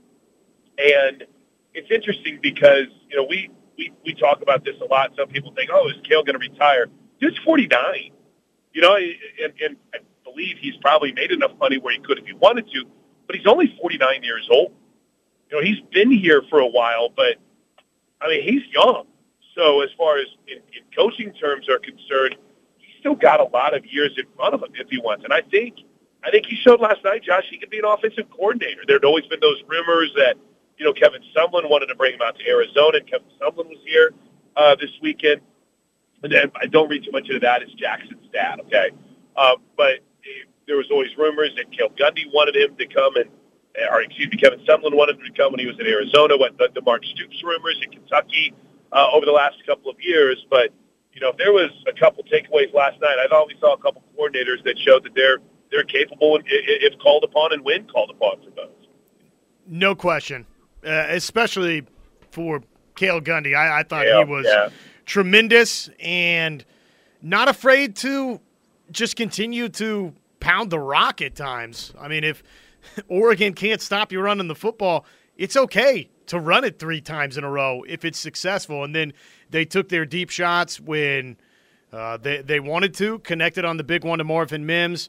Some of the intermediate stuff I thought was good. So it was it was just excellent. And for really the first time since the Texas Tech game, and I get it. Some opt outs for Oregon, down personnel defensively for Oregon. You probably should have looked like that last night. Whatever. They, they went out and hung 47 on the board. And for the first time since that Texas Tech game, Caleb Williams looked like he was in control of things in this offense. Uh, 21 to 27 passing, three touchdowns for him. So we hadn't seen that in a while. And I thought that was something that if Caleb Williams eventually is going to make the decision that he's sticking at Oklahoma, then I would feel better going into 2022 after a performance like we saw last night. So I just, yeah, can't say enough good things about the job that both Cale Gundy and Brian Odom did. Which, if you want to hear from Coach Odom, we've got that when whenever you want it. Yeah, well, here I, I do. In fact, um, let's do when we come back. I, I promised Bob Stoops, so let's make this a, a coaching uh, first half hour. So when we come back, you'll hear from you know Brian Odom, and obviously in what has been a, a bittersweet couple of weeks for him. Uh, And, and you know, you, you think about Coach Odom; he was in that group whenever the announcement was first made, and that first couple of coaches went. He, he wasn't in that group yet. So we'll we'll hear from Brian Odom, and then we'll wrap things up next segment with head ball coach Bob Stoops. That's when we come back. The Plank Show, mobile, mobile on a Thursday, right here on the Home of. Well, no, we don't get to watch it, but we get to listen to it. Which, when you get two radio heads like Toby and I, it well, it's Estridge, so it's not like hate fest. But uh, we, you know what? I'll tell you what. You know what? I'll tell you what. What what a horrible thing to say. You know what? Um, I'll tell you what. You know what? Let me. Can I ask you a question? I love listening to games on the radio that, that maybe I wouldn't necessarily watch on TV. Like, no offense to Shane Beamer, but probably not going to sit down and watch the Duke's Mayo Bowl between North Carolina and South Carolina. But I love listening to him, so I can I can continue to hone my craft. Right? Maybe there's a maybe there's a way in which something is described that you like and you take, or a, whatever it might be. So, oh yeah, I'm in stealing mode right now, listening to Brian Estridge during the commercial break. So, uh, what's uh, South Carolina's rolling early on, right? Ten zip. 18, 18-7. North Carolina just got on the board with a big touchdown run, but it was 18 zip, South Carolina. So let's go. The Fighting Shane Beamers. Giddy Yeah. up. So, do you want to fit Bill in here real quick before we hear from the head football coach Bob Stoops from last night? Let's do that. Which, by the way, welcome back, everybody. It is the Plank Show. He is Chris Plank. I'm Josh Helmer. But uh, yes, let's slide Bill in on the law offices of Rod Polson, Oklahoma Tax Resolution Line. Bill, good morning. Good morning. It was a super night last night. Let me ask, uh, you mentioned the other schools are trying to talk to Caleb about transferring. Is that not an NCAA violation? Oh, oh yeah, yeah. Very. It's it's that's frowned upon big time, and um, I, like I said, I don't know that. I haven't heard that. Um, Dusty Dvorak has been talking about that quite a bit. I saw Cole Cubelic and, and Greg McElroy. They do a radio show in Alabama. We're talking about it, so it appears to be kind of one of those I don't know, known things that people are talking about that I don't know if it's really happening, Bill, or if it's just one of those enough people have said they think it's happening that it becomes, you know, like phone a friend. Everyone hears it, so they start adding to it. Well, I heard. But yeah, dude, that's that's really that's bad. You know, that's bad news. That's a big time that's a big time no no in the world of college football. If you're reaching out and talking to someone while they're under while they're still at another school before they're in the portal or before they've announced their intentions to transfer. That really, really bad, bad stuff. I hope Caleb stays. I really do. I think, and some of the sports media people, like on TV stations, need to stop trying to boost their ratings by claiming they know what's going on. Let the kid have some rest and make his decision, and stop going out there and saying they know what, leading like they know what's happening. Well, Bill, you just did it for us. Thanks for the call, man. Here's the thing. Do you know who knows where Caleb Williams is going to play next year right now? Nobody. I don't think. Josh, I think you hit it on the head. Um, I think you hit it on the head whenever we, and by the way, we just, I'm such a dork for like racetracks. We just drove by the Road America racetrack, and I'm pretty sure that if I would have driven down here solo, I would have tried to pull off and go see if I could walk around the fence. Um, but I, I think you hit it on the head, especially if you listen to what he said in our conversation. He sounds like a guy that just hasn't made up his mind yet. That is very grateful for everything that Oklahoma has done, and you know maybe it was going to be, it was going to be a relatively easy decision. Maybe in his mind it was, well, I'm going to go wherever Lincoln Riley goes, and then lo and behold, he comes to Oklahoma and wow, this is pretty awesome. And not only is it pretty awesome, but I I also I also have um, a new offensive coordinator that I've already met with that I like. I dig the head coach. I think it's a heck of a hire. Um, so a lot of things that maybe he didn't anticipate suddenly become pretty cool for him in this place. I mean, does that make sense to you, Josh? In other words, maybe it was a slam dunk that in his career when he saw Lincoln Riley had left, he's like, ah, that's where I'm going to end up. But throughout this process, you realize, man, Venables is coming here. They brought in Jeff Lebby. Like Jeff Lebby, uh, this fan base is crazy about me. We just won a bowl game. Maybe a lot of things that maybe had already been decided started to change his opinion on that. I don't know. I don't think he knows right now. No, I don't think he knows either. I do feel like there's a good chance that there could be a name, image, likeness, tentacle to this, sure. and that's something to follow uh, over the next week, week and a half, couple of weeks. Uh, you know, he doesn't have he, he's got time, but it's not like he's just got a whole bunch of time. The semester start here in a couple of weeks, and he really kind of needs to know what he's doing uh, before the spring semester starts. So he's got time, but it's this is going to happen over the next couple of weeks where we're going to have some finality one way or the other. I will say this. Caleb Williams, uh, it wasn't in the press conference last night, but multiple reporters tossed this out that while the microphones had gotten cut off at the end of the press conference, Caleb Williams made the statement, "I freaking love OU. I, you know, I love this fan base." So he he made a point to say that it's not as if he doesn't love Oklahoma. He loves the fan base, but he hasn't made a decision. Leave, please leave him alone on social media. Please don't. I mean, just just don't. I know y'all love him, and let him be. Uh, and we'll see how things go over the next few days. All right. And if well, he, you know what, and if he makes the decision to go somewhere else, leave him alone then good. too.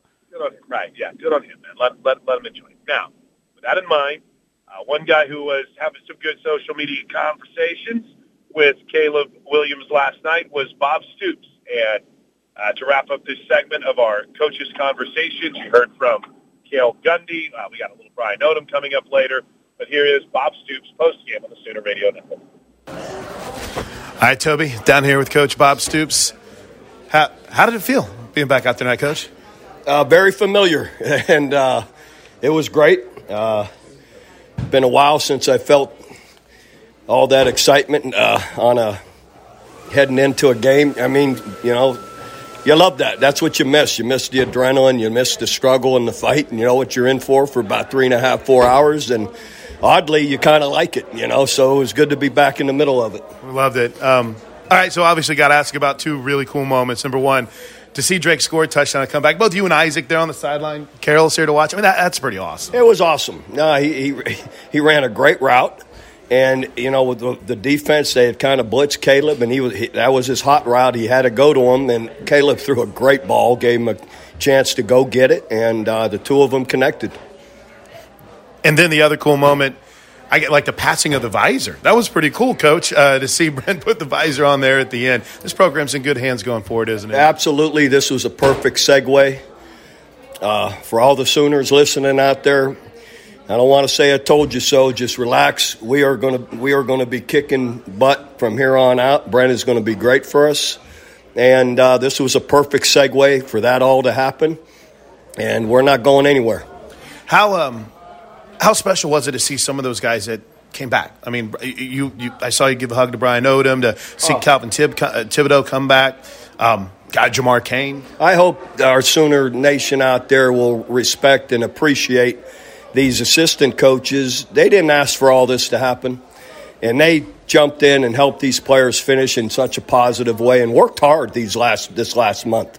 And their lives were in limbo too, and they worked through it, came back, helped these guys win this game, and they worked hard. So um, I'm very appreciative of them, and the whole Sooner family out there needs to be appreciative of them.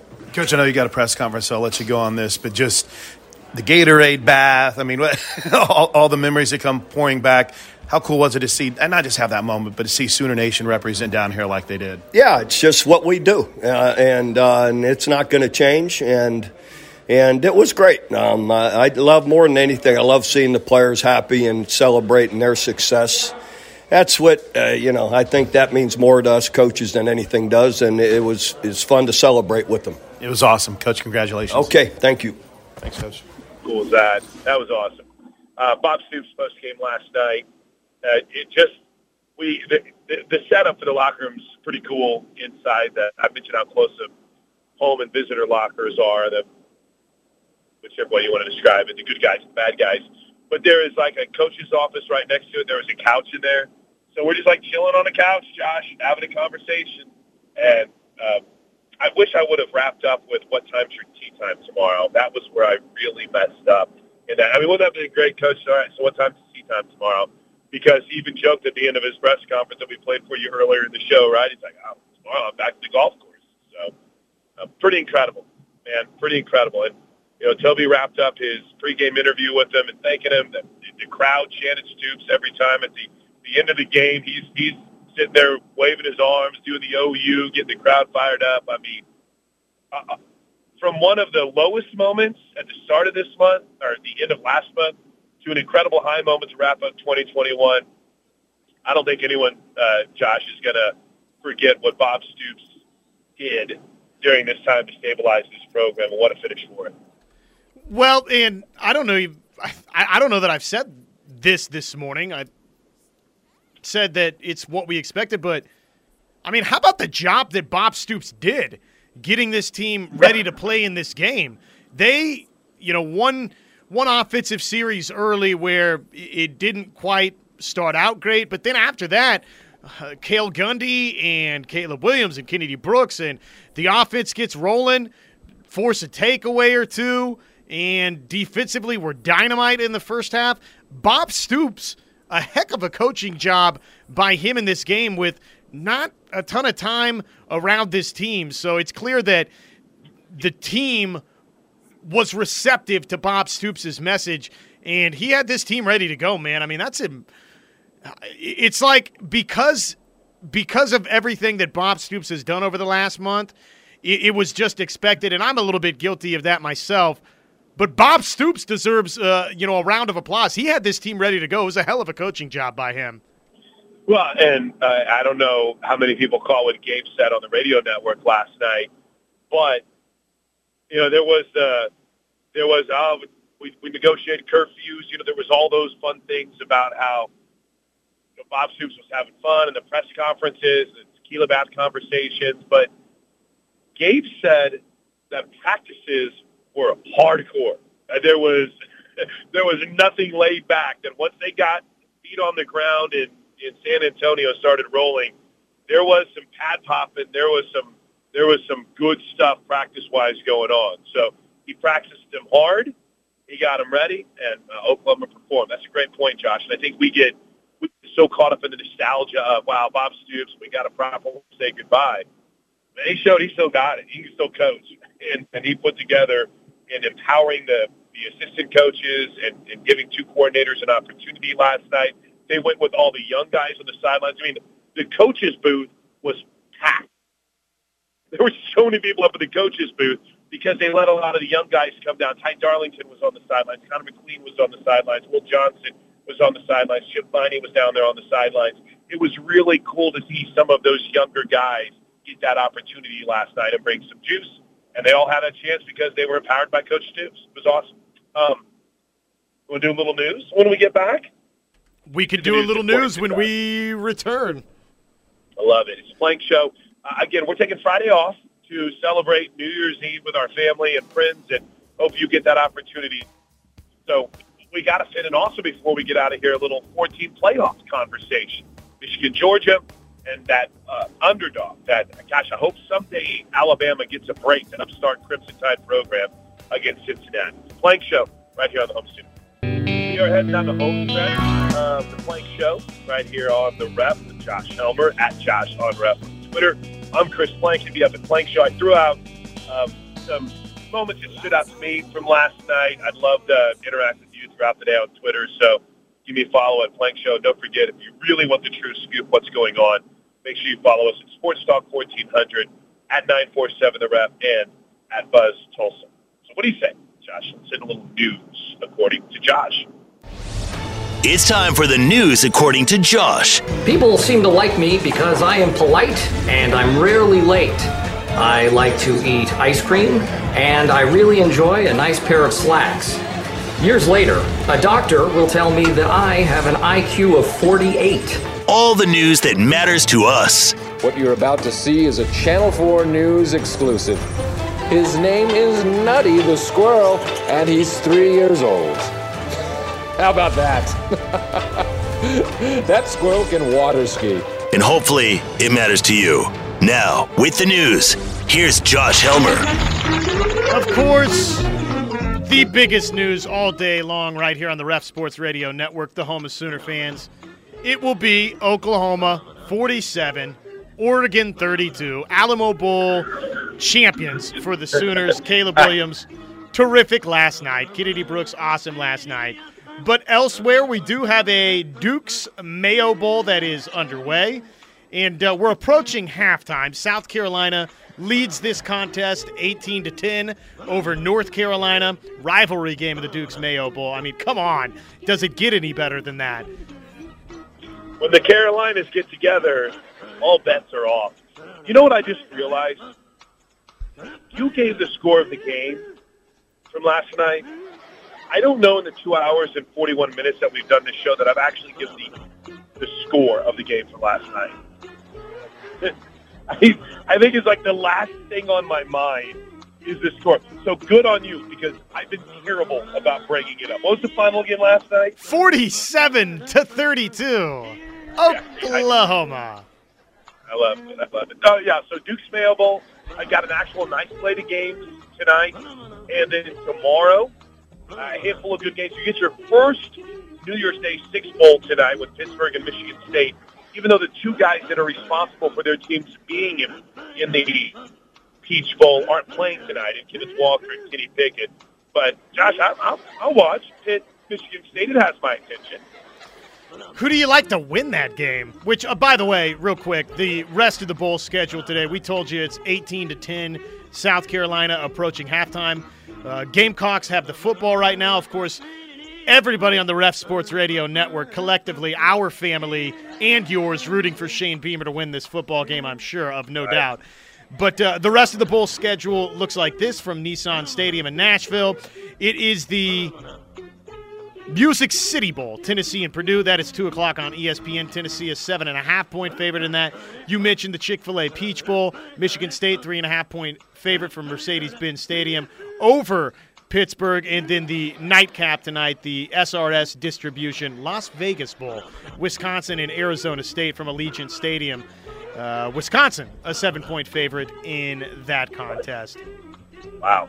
I think when you ask about how I feel, I think I put Michigan State as a very, very, very high confidence pick in the uh, in the Ref Sports Radio Network Bowl Challenge.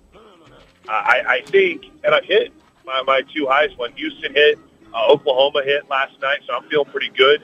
But I'm still like 60th place, so I don't know how you get to the top of this thing. I think it's all rigged.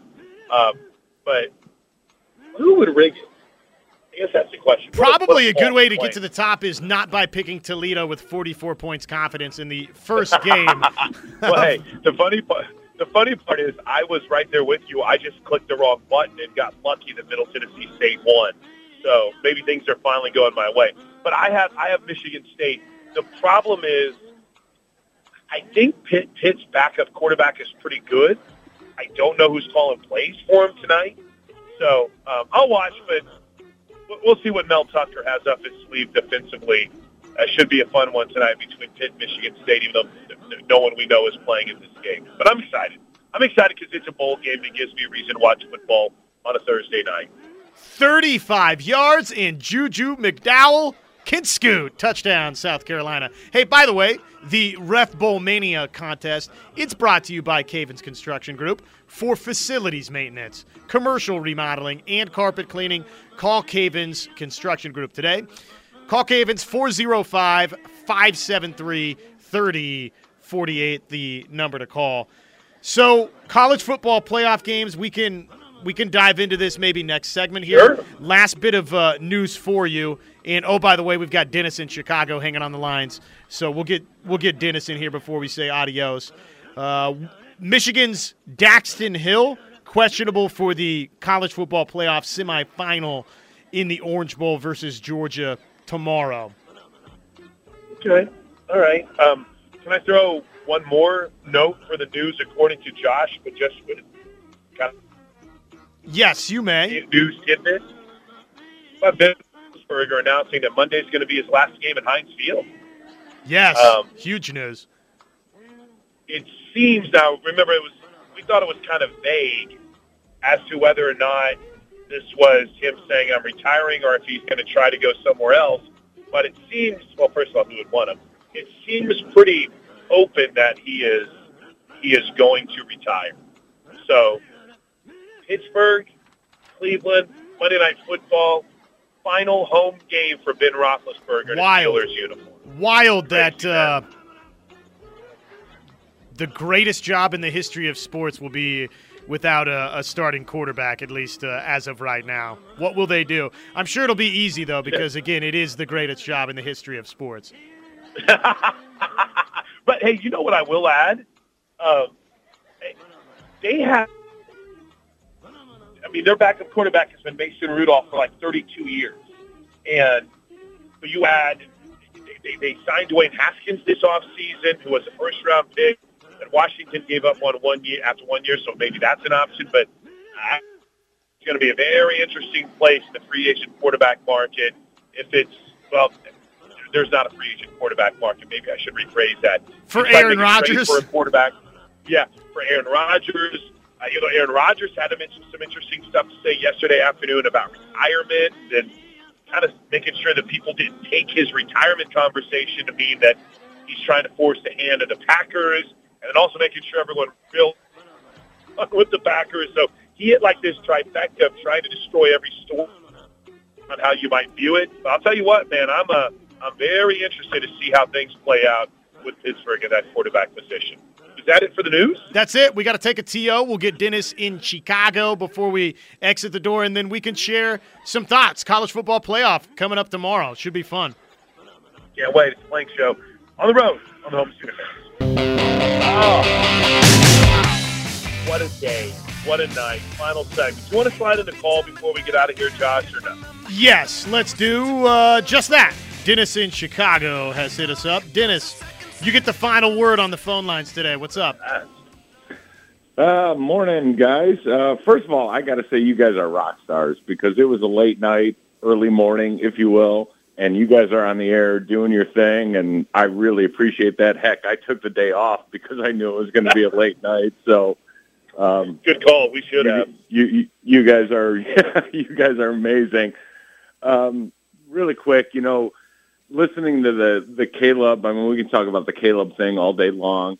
I listened to the uh, press conference just like everyone else, and you know, I, I do like the fact that he said that he he talks to Lebby like every day. Um, I know it's all with a grain of salt, and and maybe it's you know just sensationalism, like you said. But uh, you know, the fact that he's talking to Lebby every day, uh, you know, uh, fingers crossed he's coming back. But you know, uh, Plank, uh, Chris, I just want to know. I, I think I heard you mention, and uh, I'm, I apologize if I missed this, but is Swenson, and I'm biased because I'm from Westmont, Illinois, and Swenson is from uh, Downers Grove, which is the town right next to me, and he um, he finally really got his chance this year. I mean, I, I don't know if it had something to do with Lincoln. I know he might not be the fastest guy or whatever, but man, he played a hell of a game last night. I thought. I mean, maybe being Yeah. biased. And did you say he was a super senior and has a chance to come back next year, or is he gone? Okay. No, no, he's gone. The, the super seniors, uh, I, I, I don't know them off the top of my head, but he's one of them. Uh, Caleb Kelly, obviously. Brian Mead was another super senior. Uh, there's like uh, four other guys who this Spencer Jones was one of them. Who this was for sure their last season. So yeah, Okay. he's off to I don't know. I don't know what maybe he'll try to make a camp somewhere. But yeah, I, I agree with you. I thought he had his best season, and you know what? It, it, Dennis, he was one of the most trusted guys for Bill Bedenbaugh, and I think that says a lot. Coach B trusts you. Uh, he's not going to play scrubs, and he got him out there and made him great. It was fun to watch. Yeah, yeah, I agree. I agree. And you know, he started, you know, more last year, and I don't know if uh, with this year, him, you know, kind of coming in, 2nd team, if you will. Um, I know last year in the bowl game, he was graded as like the top tackle, you know, in all the bowl season and stuff. So it was really good to see him have a really good game. I think he had a nice career for everything he went through with the whole Michigan thing, and you know, yeah. Again, I'm I'm biased towards the Illinois guys that that get that chance to go to OU, so it's it's fun to see. So, but yeah, that's uh, that's all I wanted to say. Um, you know, I look forward to spring ball, man. And again, I thank you guys for everything you do, and happy New Year. Hey, you too, Dennis. Really appreciate it. Now, listen, let me tell you something, guys. We just wrapped up the regular season. This whole looking forward to spring ball. Now, can we? I'm kidding. I'm kidding. Um, yeah, I, I think there's there's a lot of guys that don't get either the respect they deserve or or I don't know the fan appreciation because either they weren't ballyhooed recruits or maybe a couple recruit guys might be down on them and they don't wow you. Listen, I, mean it's it's fair to say Oklahoma's best chances to be a national championship team would probably be with an athletic freak like Anton Harrison at tackle and to have a Wanya Morris develop at right tackle. But guess what? It, it just didn't consistently happen. And it was really cool to see Swenson this year be a guy that could play every position but center. I mean, I and I think when you look back, I mean, I don't I don't know who charts it. Maybe I'll, I'll ask Coach B. But I think Eric Erik Swenson played every position but center on the offensive line, and uh, he was invaluable. I I know for some reason Pat Fields is always a target of criticism, but what that dude played through was incredible. And I just realized this, and I know we're we're getting ready to wrap up, but you know, last night from everything that we've we've learned, unless there was a change of heart and being around Brent Venables changed his mind. Uh, but last night was the last game for Delarrin Turner-Yell in an Oklahoma Sooner uniform, and he's got a, you know, he, he was one. I didn't get to talk to him last night, but he was great. You know, and, and, and he was a that defense was better, significantly better this year whenever he was on the field. So, you know, they might not be dudes that you see play on Sunday. Um, they might not be dudes that um, we, we look back and talk about like we talk about the Teddy Lehman's, the Rocky Calmuses of the world, and that's understandable. But they're- dudes that made a big impact in what was a solid season. All right, Josh, we got like a minute. Do you expect any surprises tomorrow night in the 14 playoff? No. I I think both favorites win. I like Alabama to win, though. I think Cincinnati will, will make their plays against them. I, I don't think Alabama's going to win 41 to 3 or, or something like that. I do think they'll win fairly comfortably. And, and then I like uh, Georgia to bounce back and remind everybody hey, you know, before that Alabama SEC championship game, a lot of you thought we were the best team in America. So I think it'll be a, a rematch between Bama and Georgia. I, I, I'm picking Michigan. I kind of like it. That's a big number, but it'll be fun tomorrow night. We'll be back on Monday to talk about it. Everyone have a happy New Year. What a way to finish the 2021 OU football season. Obviously, great memories. And something we'll talk about for a long time. Stick around. Keely and Doon at noon are next right here on the Home Center.